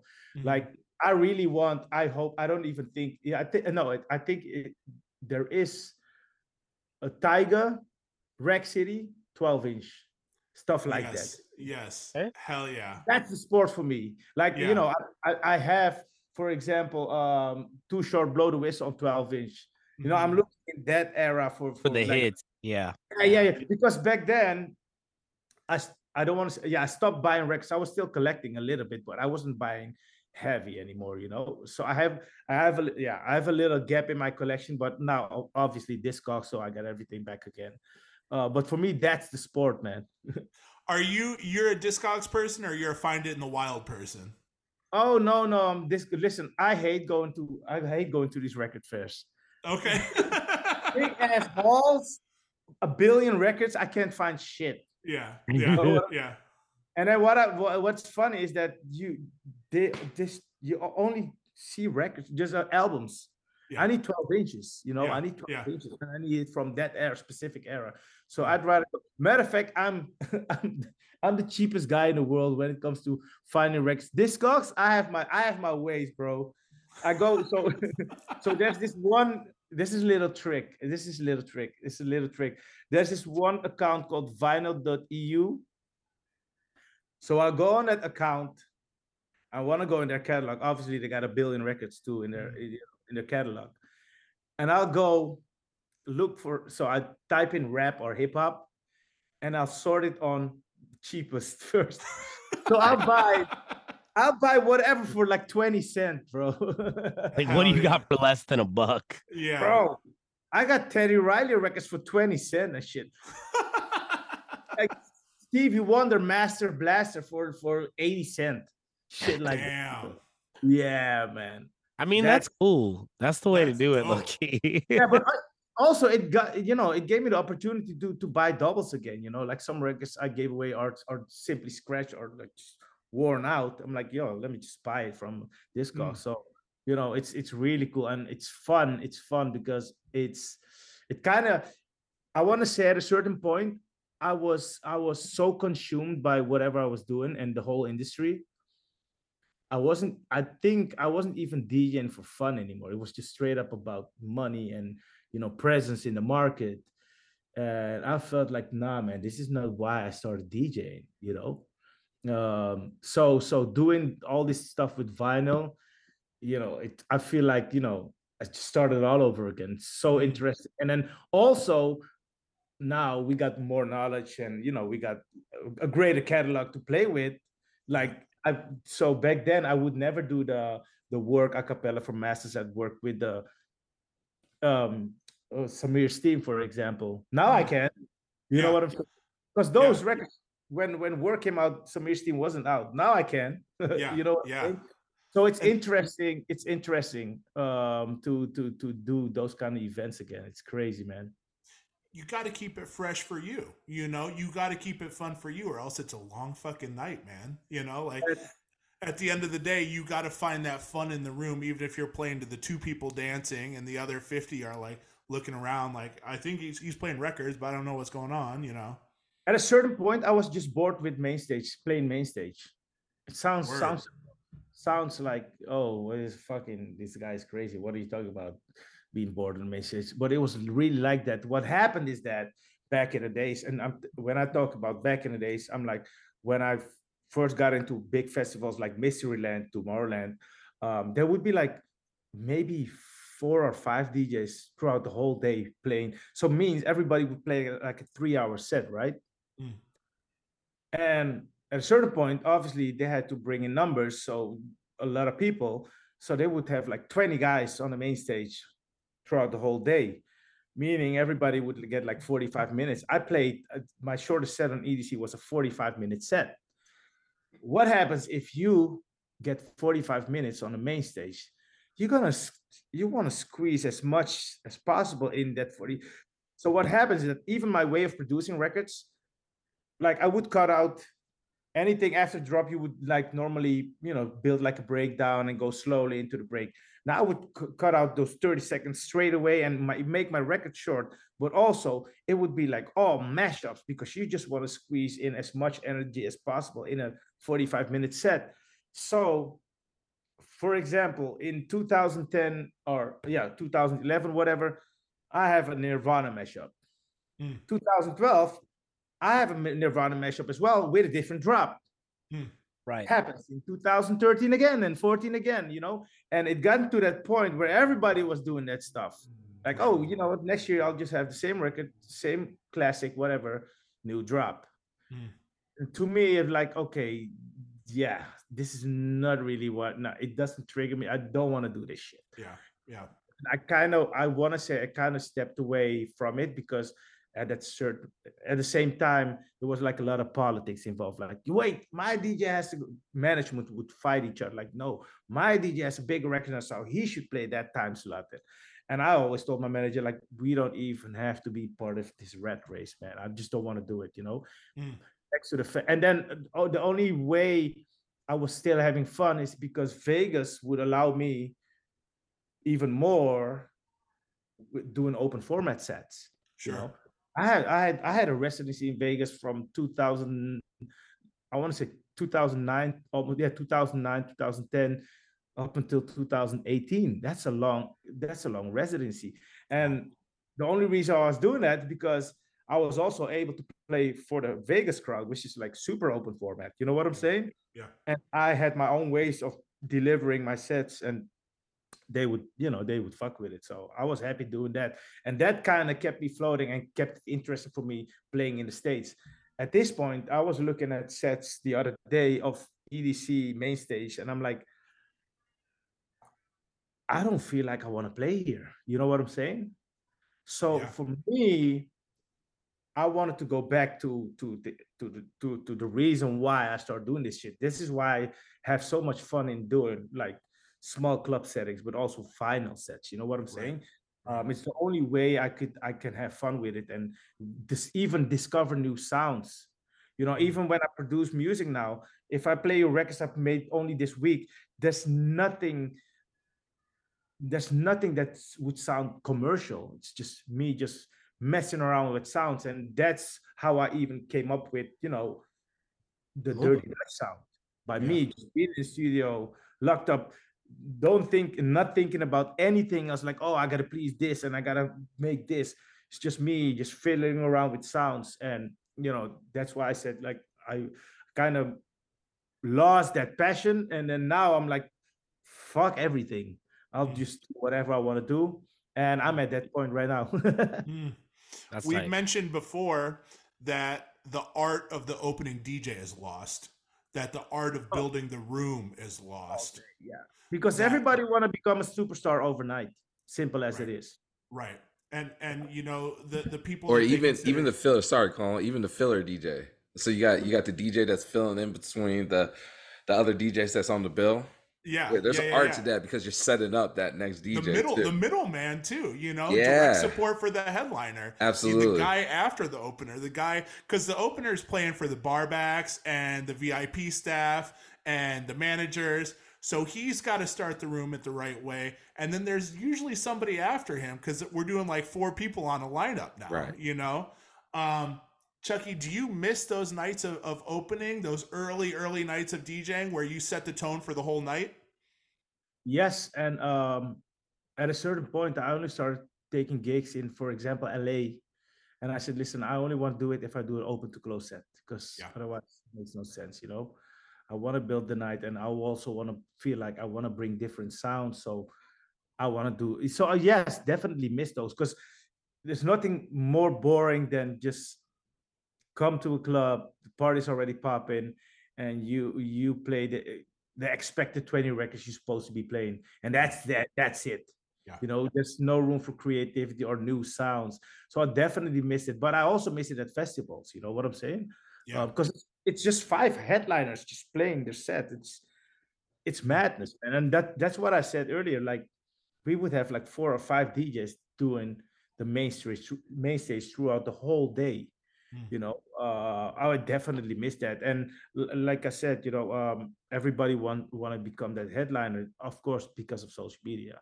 uh, even warm-up dj matter of fact the funny part is that my first show in miami big show at LIV led the bass geeks massive at that point and i i'm I have to start my set so i'm in the back chilling then this DJ before me, the warm up DJ, or the no, not even the warm up DJ, the in between DJ, Mm. I don't know what got into his head, and he decided to do like a, a homage to me, to Chuckie. Bro, in his No. last 15 minutes, he played all my big records. Yeah, man. Uh, and you know, owner Dave Grutman, he was like, even he understood like this is wrong. That that dude got fired that same night. Like Here, let me impress him. how? Yeah, like yeah, All exactly. He said we got Chuckie at home. Yeah, we got Chuckie at home. No, listen, I don't mind if he's like, okay, you know what?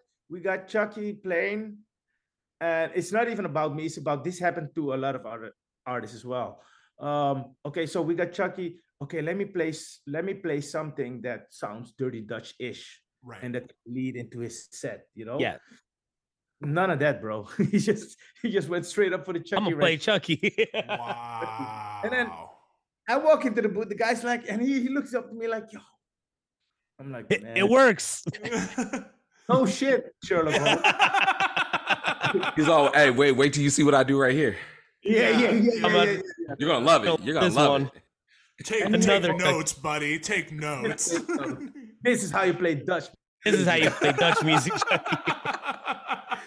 Yeah. Yeah. You heard this track yet? No, but but but I I believe that people don't take that that that that spot serious anymore, and it's it's the it's I think it's still the most important set, you know, that warm up set for for even the headliner to really stand out. If you do the warm up properly, the headliner will even stand out more. You know, you don't have to bore the people. to- There's enough in. There's so much good music to play Yeah. before the head because the people Totally. won't go anywhere anyway. They're waiting for the headliner. So you have them on the dance floor. Take advantage of it. You know what I'm saying? Yeah. They ever everyone thinks they got to play ASAP Ferg work, and then they got to play Pep Boss, and then they got to play all of these songs that it's like mandatory. They're like, oh well, you know, the headliner's just gonna play the headliner songs. It's like you have such a big toolbox of tools to work with. Why Yeah. wouldn't you play something they don't know? You know, Exactly. like you're not gonna lose your night. You're literally leaving headroom for the next guy. That's your job. That's what you showed up to do. There's there's that sweet spot of like not being playing an hour and a half of music people don't know, Yep. Of course. but there's also like you could throw some shit in Mhm. and you could also play some shit people forgot about. Like there's so much there's so many turns you could take to I- to play the headliner's music is fucking is insane. I had so so the way David Guetta and I became friends, and he actually flew me to Ibiza for my first show with, with him, is because he was headlining in Holland this set, and I had the set before him. And I know he didn't know none of those Dutch records. Hmm. So I had my toolbox was amazing because I know I could play my set, and you know there's enough headroom for him to play. And then he saw me play after my set. So right before he got on, I was like, "Yo, I gotta talk to you in a minute." You know, after my set, I'm gonna talk to you. Oh shit. Yeah, and then he and then we had another show the next day together, and he was so impressed by the set and uh, not not necessarily about the set, but the music I played because it was all new sounds to him. Yeah. David Guetta, and you can ask him if it's true or not.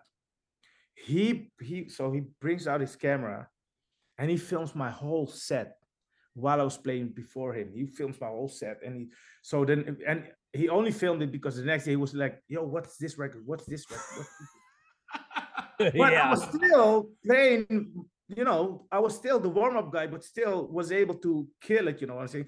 But I did not play any Guetta records or not even a Bob Sinclar record. This they from the same country. So, you Yeah. know, Right. chances are he might play a Bob Sinclar record. Yeah. I wasn't touching none of that. I was doing my thing. And I think at that point, I think the most important, the, the key word here is to deliver certain energy. And like you were saying, there's like a sweet spot. So if you, I think you could still do it with all new records, but still, you know, touch that energy level you need to touch right before the headliner. Of course, you don't want to wear them out, but But you stay know, true to yourself. Stay authentic. You know? there's know. many ways. But people, I don't think people appreciate that role no more. Mhm. Uh, which, yeah, too bad. I, Yeah. it's interesting because it's like it seems so counterintuitive. Like you get an opening spot, and instead of thinking, "All right, cool, I need to build the club up, and then get everybody ready," so like, you know, maybe not bring the energy level to a nine or a ten, but maybe get it to an eight, so that way when they get there, you know, they can blow knock the fucking doors off. But people think, oh, it's audition time. Mhm. Yeah, yeah. Oh, all day. He might take Mm-hmm. the headliner might take me on tour with him. He might Right. take tour. Right. Or right. like thinking that the, the fucking headliner DJ somehow is gonna book you, it like he's a booker. Yeah. yeah. But Or like fam, that- you're there already. Yeah, Your you're- name's on the on the bill. Do your part. Like so, Just I, I play. I don't like when people get into audition mode and do shit like that because it's like you Audition think you're helping yourself out, but really you're just hurting yourself and everybody else that's on the bill. Yeah, man, that's crazy, man. yeah. But that that- I feel like that's just a young that's a young man. yeah. But also, uh, you know, and I gotta blame. I just gotta blame social media for it, man. There's like, there's like a mandatory set of pictures that you have to post after the weekend. There's the hands one. There's the one Yep. standing at the booth. There's a little interaction with the camera. Like, Behind you, looking at the crowd. Yeah, yeah, exactly. Yeah. And- Yeah. And, there's also the, you know, the, the the the mandatory things you gotta say through the mic, like, "Oh my God, Houston, I love you so much." No, you don't, motherfucker. Yeah. Yeah. Yeah. Yeah. It's I don't know y'all. Oh, you don't know- yeah, you don't know these people. Houston, do who you- the fuck are you guys? Yeah. yeah, Thanks for coming out to see Oh, but me. that so so that obviously you know people like oh I want to become that DJ I want to post cool pictures too I want to I 100%. want eventually so so that's the first step of like you know I want to post that kind those kind of pictures and then obviously the next level is you want to post the private jets you want to post a picture at the airport like oh I'm so tired of touring stuff like that. and, and then the next one is like you your first time in Mexico been to Mexico once all of a sudden your whole post is in Spanish like you know that, yeah, Yeah. Yeah. It's Yeah. it's paint So by numbers, wanna- man. Yeah, so people want to do that, and obviously the art gets lost. Right. Right. And I- think I think for me, you know, I I, I was like, nah, I don't want to become that dude because I got tired of posting those kind of pictures real quick as well. Mhm. And ob- like even now, we live in an area like most of the DJs to stay relevant. How how come all of a sudden everybody's a fucking comedian right. doing skits on Inst- Right. like TikTok, bro? No, no, Yeah. please, You're not gonna catch Chuckie doing stand up on TikTok. No. or, or doing or doing a synchronized dance on TikTok to let the bass kick. or lip syncing to TikTok to hit little so- So yeah, that art gets lost, and I feel that happened to the warm up sets. You know, Yeah, Uh, yeah, like Man. and and now it's it's even crazier. People, I don't know what happened, but people leave the club after the headliner. Let's say the night is even if the party is over, like the club is open till five. Headliners done at three. People just leave, bro. Mm, Bounce. mhm. Like you guys don't want to dance anymore. that's it. Club culture is different, man. Like in that regard, I and I think, I think that's it's because now there's been a generation. The people who came out, you know, to Yeah. see the Dir- Dirty Dutch stuff back when it first started, and like the 2012, 2013, we they've had kids, Mhm. Oh yeah, yeah. yeah, yeah. and now their kids are coming to the club, and they're taking a festival approach to night clubbing. Right. Nightclub. They saw who they wanted to see, and they're off to the next stage. Right. or Bro. whatever. You know, and like, and it's like, no, this is an experience. Like, this Mhm. is it- honestly, you don't even need. It doesn't matter who the fuck's up there. You should just You be should- jamming. yeah, but yeah. that's but it's definitely different it's definitely different era listen when when we all first started you know doing our twitter thing um, what is it what year is this 2012 something like that yeah, sure, Yeah. yeah, Yeah. 2012 right so you gotta understand like like i grew my fan base in that era and i want to call it an era because it's an era very important it era too. was, yeah. right. So I my first 350,000 followers I got in within those two years. So anything between 2012 and 2014, I gained 350,000 followers. Mm. I had a lot of interaction. Engagement was crazy. Mhm. know, Right.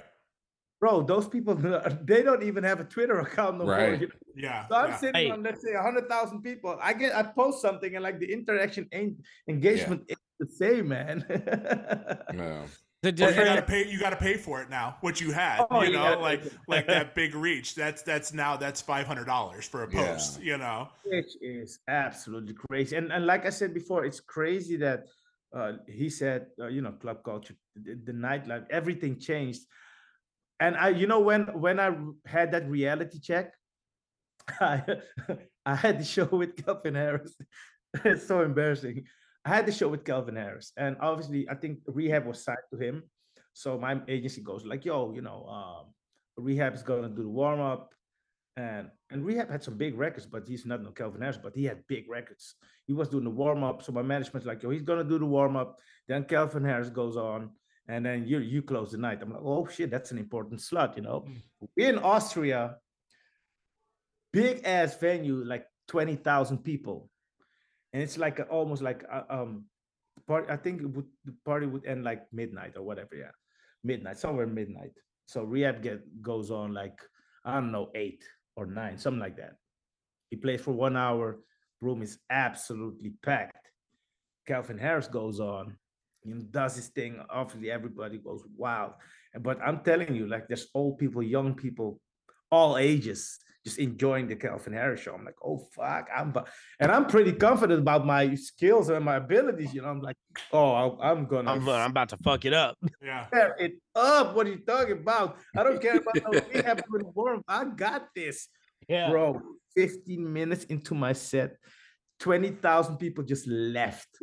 Ah, Oh. oh. oh, yeah.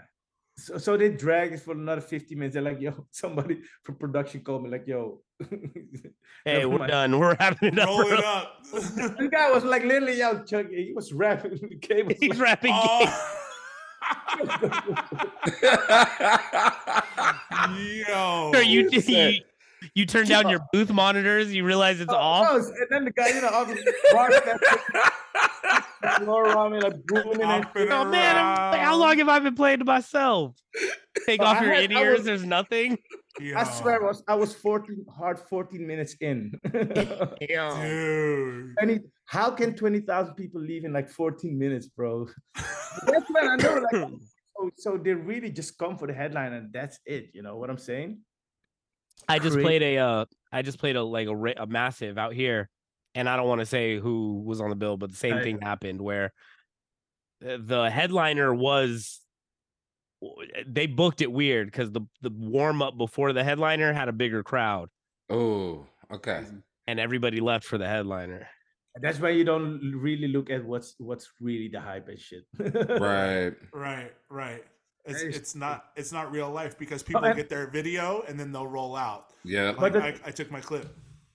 the thing is um so so when and, and and you know i noticed that a lot when i was also doing like a lot of lot of shows throughout america um and i was always a promoter myself so i knew it's important to have the people as long as possible in in that space you know that's when i started to do like longer sets and the dj after me would never play because i would just you know go on i would play from one to three but the club is open till five i'll play till 4.30 at least 4.45 if i if I get drunk, it's gonna be a 6 a.m. thing, you know.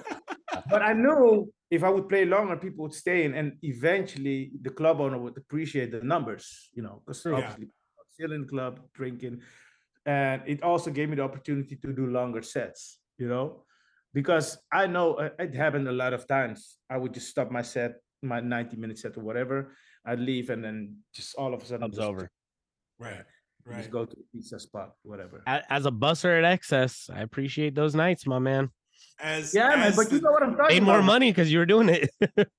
Yeah, but that's exactly what it is, you know. And I, I feel I feel like that whole that whole synergy got lost because it's it's a game you all play together. It's like because you can you can you can also not you can't an do, like- ecosystem. yeah, Yeah, exactly. That whole ecosystem should work. And you like I know as a promoter, I cannot play like two hours like just h- high energy. You gotta build in like little breaks. Like even people want to have a smoke break, for example, or Right. people have the opportunity to get another drink.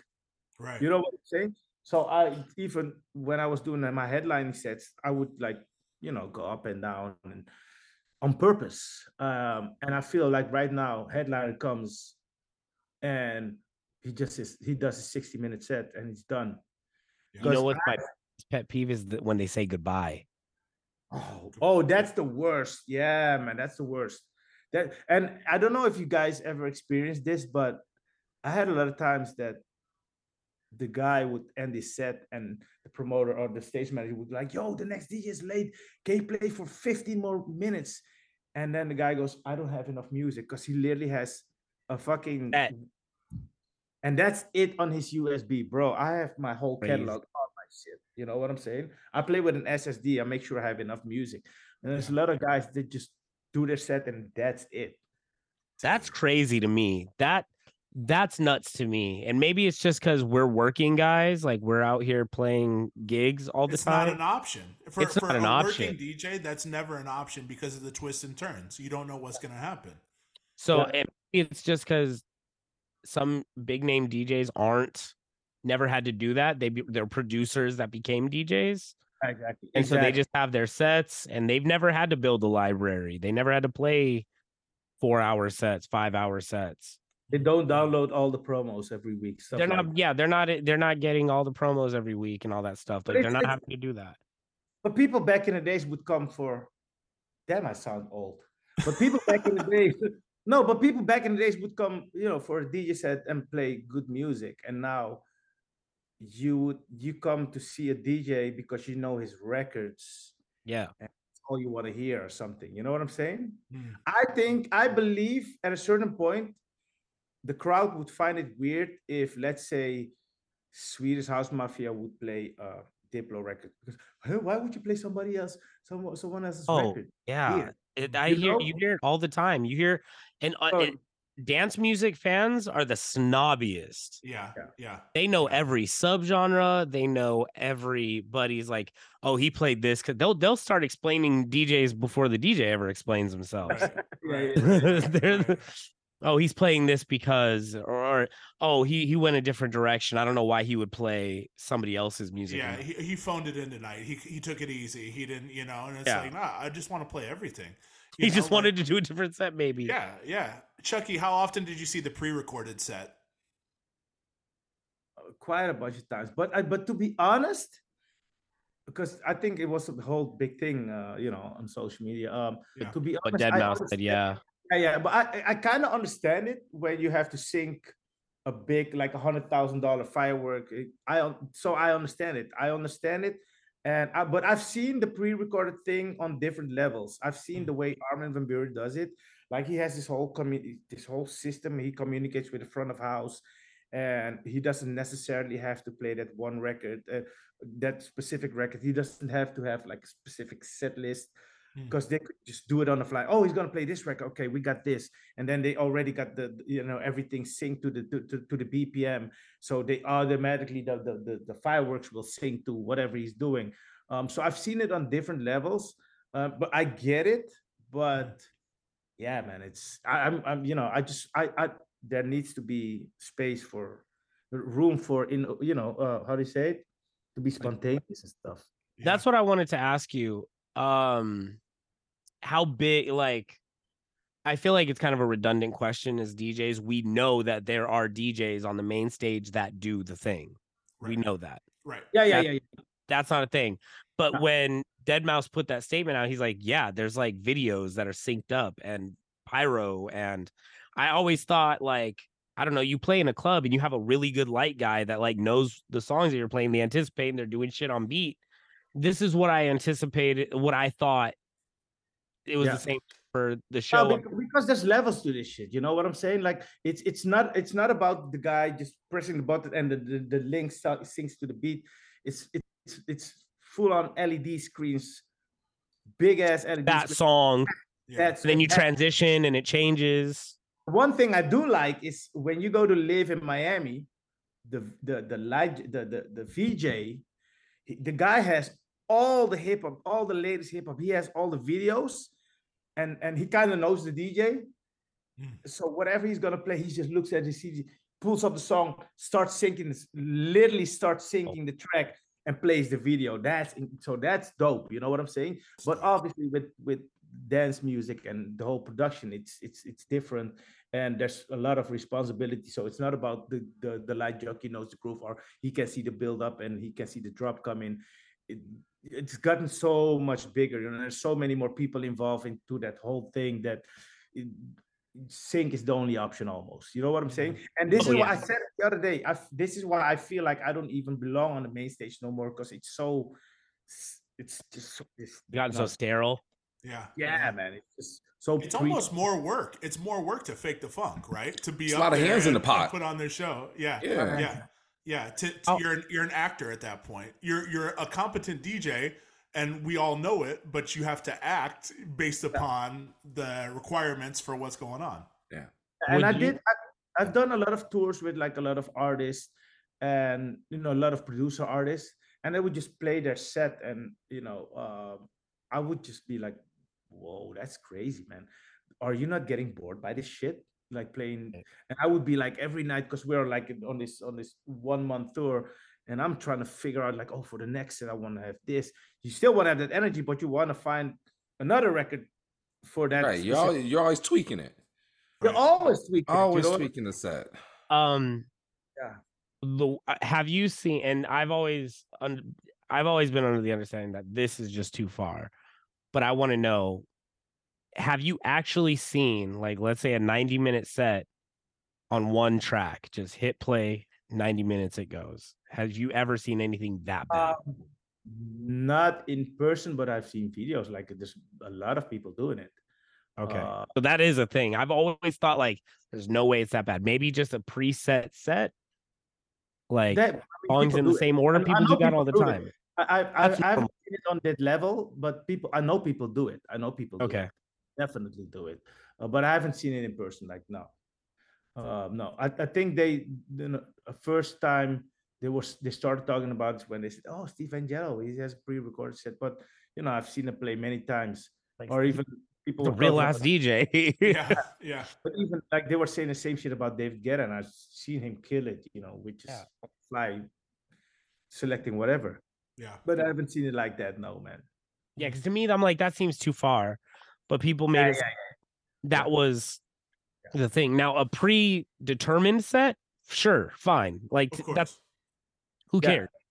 Yeah, yeah, of course. But the, the way the way I do it, I would say right before my set, I decide my first three or four records. And then I I go by energy. Okay, like in 50 minutes in, I want to have this kind of vibe, you know. you- Little thing. Yeah. So most of the times, because now I, and for me, it was hard to get used to the record box, preparing a, putting records in one crate, and that's all I'm gonna stick to and play this. It was Yeah. really hard for me. Even even up to now, I still have problems with that. I just cannot decide. So my crates would always be like a good hundred records. You just scroll through them.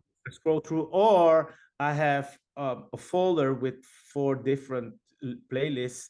With, and those playlists would like be different genres. So I Mhm. would have, let's say, uh, I don't know, a techno. It would have like 20 records in the techno, great, you know. And uh, if I would have a tech house, well, it would have 20 or 30 records. So I would still have a good 100 records in a folder. Mhm. Okay. So that's the way I do it. Yeah, man. So it's kind of different every time. Yeah, it's it's always different, yeah. But so, of course, sometimes you you you have this one specific mix. You're like, oh fuck, that's Oh, cool. yeah. I'll- Yeah, So you you your run- routines that always yeah, your work. Yeah. routines. Yeah, of course, man. You and you build you build you kind of build a, a catalog build from that. that's that's then eventually that's your sound you know Yeah. Yeah. It's interesting. man. Yeah. And then, of course there are stories of i know a lot of purist djs from back in the days they were like yo I, I I I don't know his name, but was this one guy. He's like, "Yo, I never pay, play any record twice." Mhm. That's Mm, Mhm.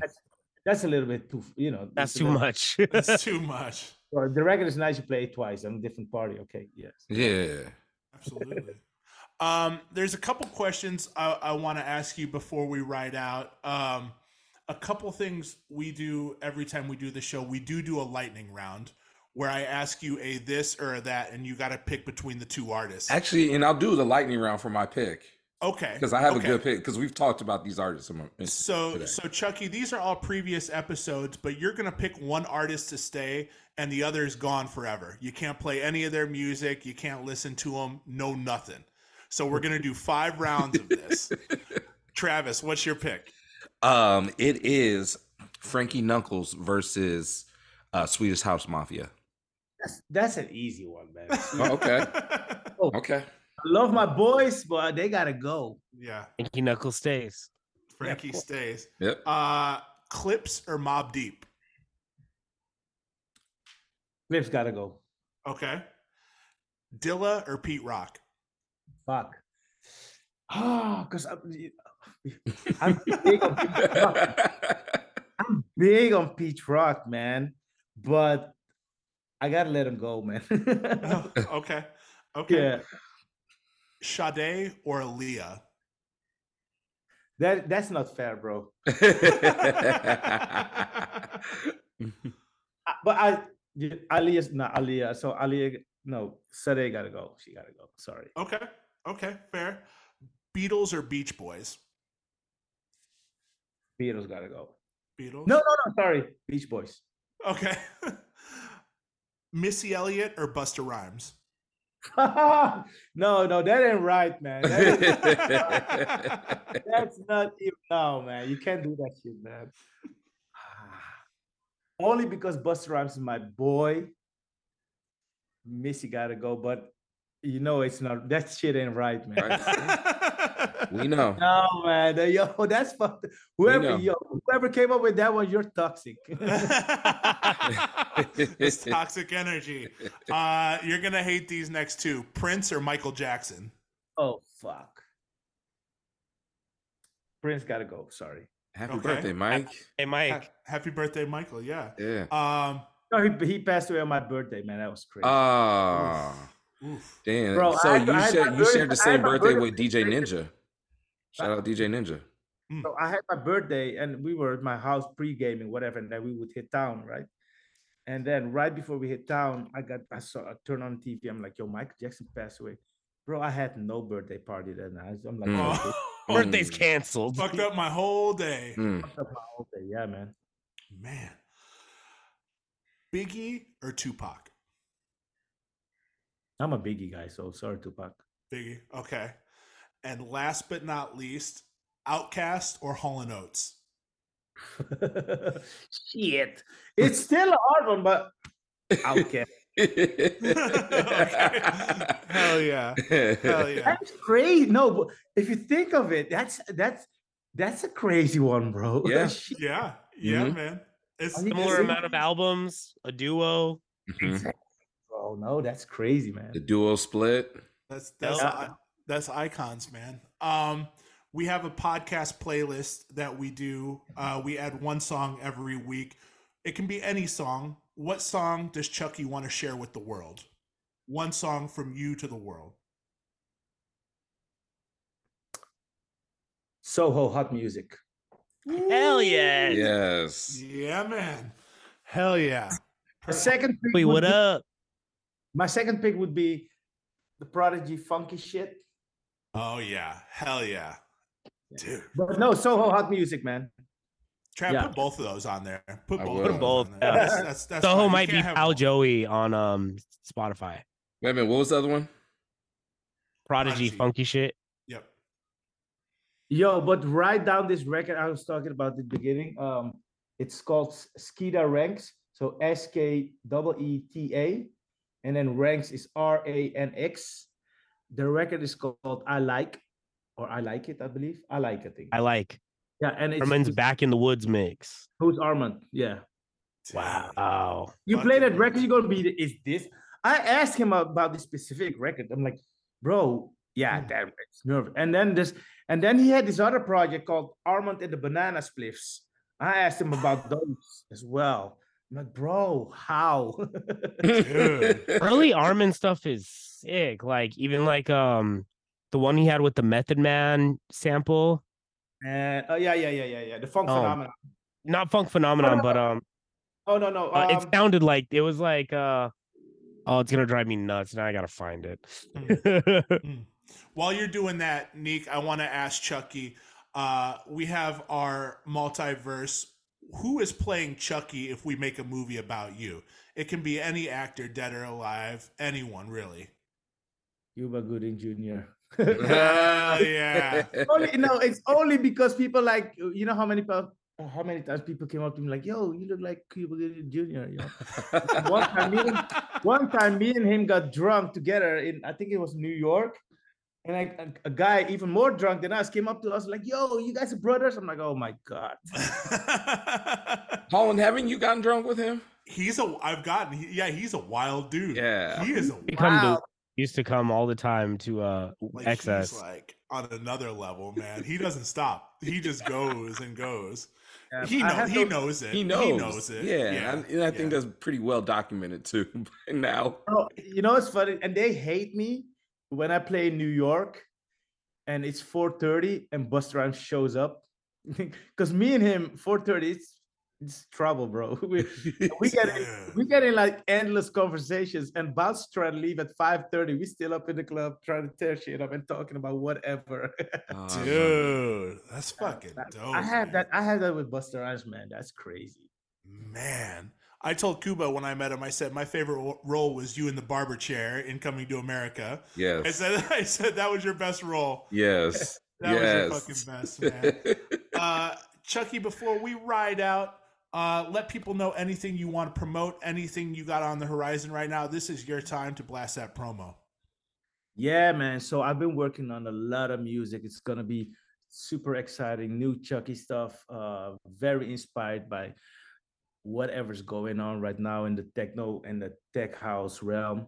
I don't want to call it techno. I don't want to call it tech house, but it's you know it brought a lot of fresh inspiration. But also, it's because it allowed me to take me back to, to take it back to the roots.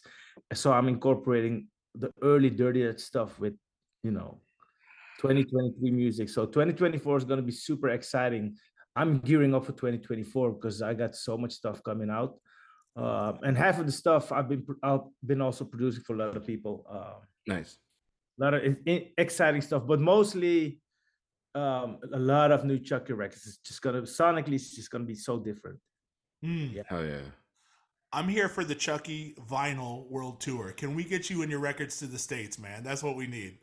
I'm Mm. waiting for the first promoter to book me for that shit. You know? Oh. It's- Fuck yeah. I'm ready for that shit. Definitely. Okay.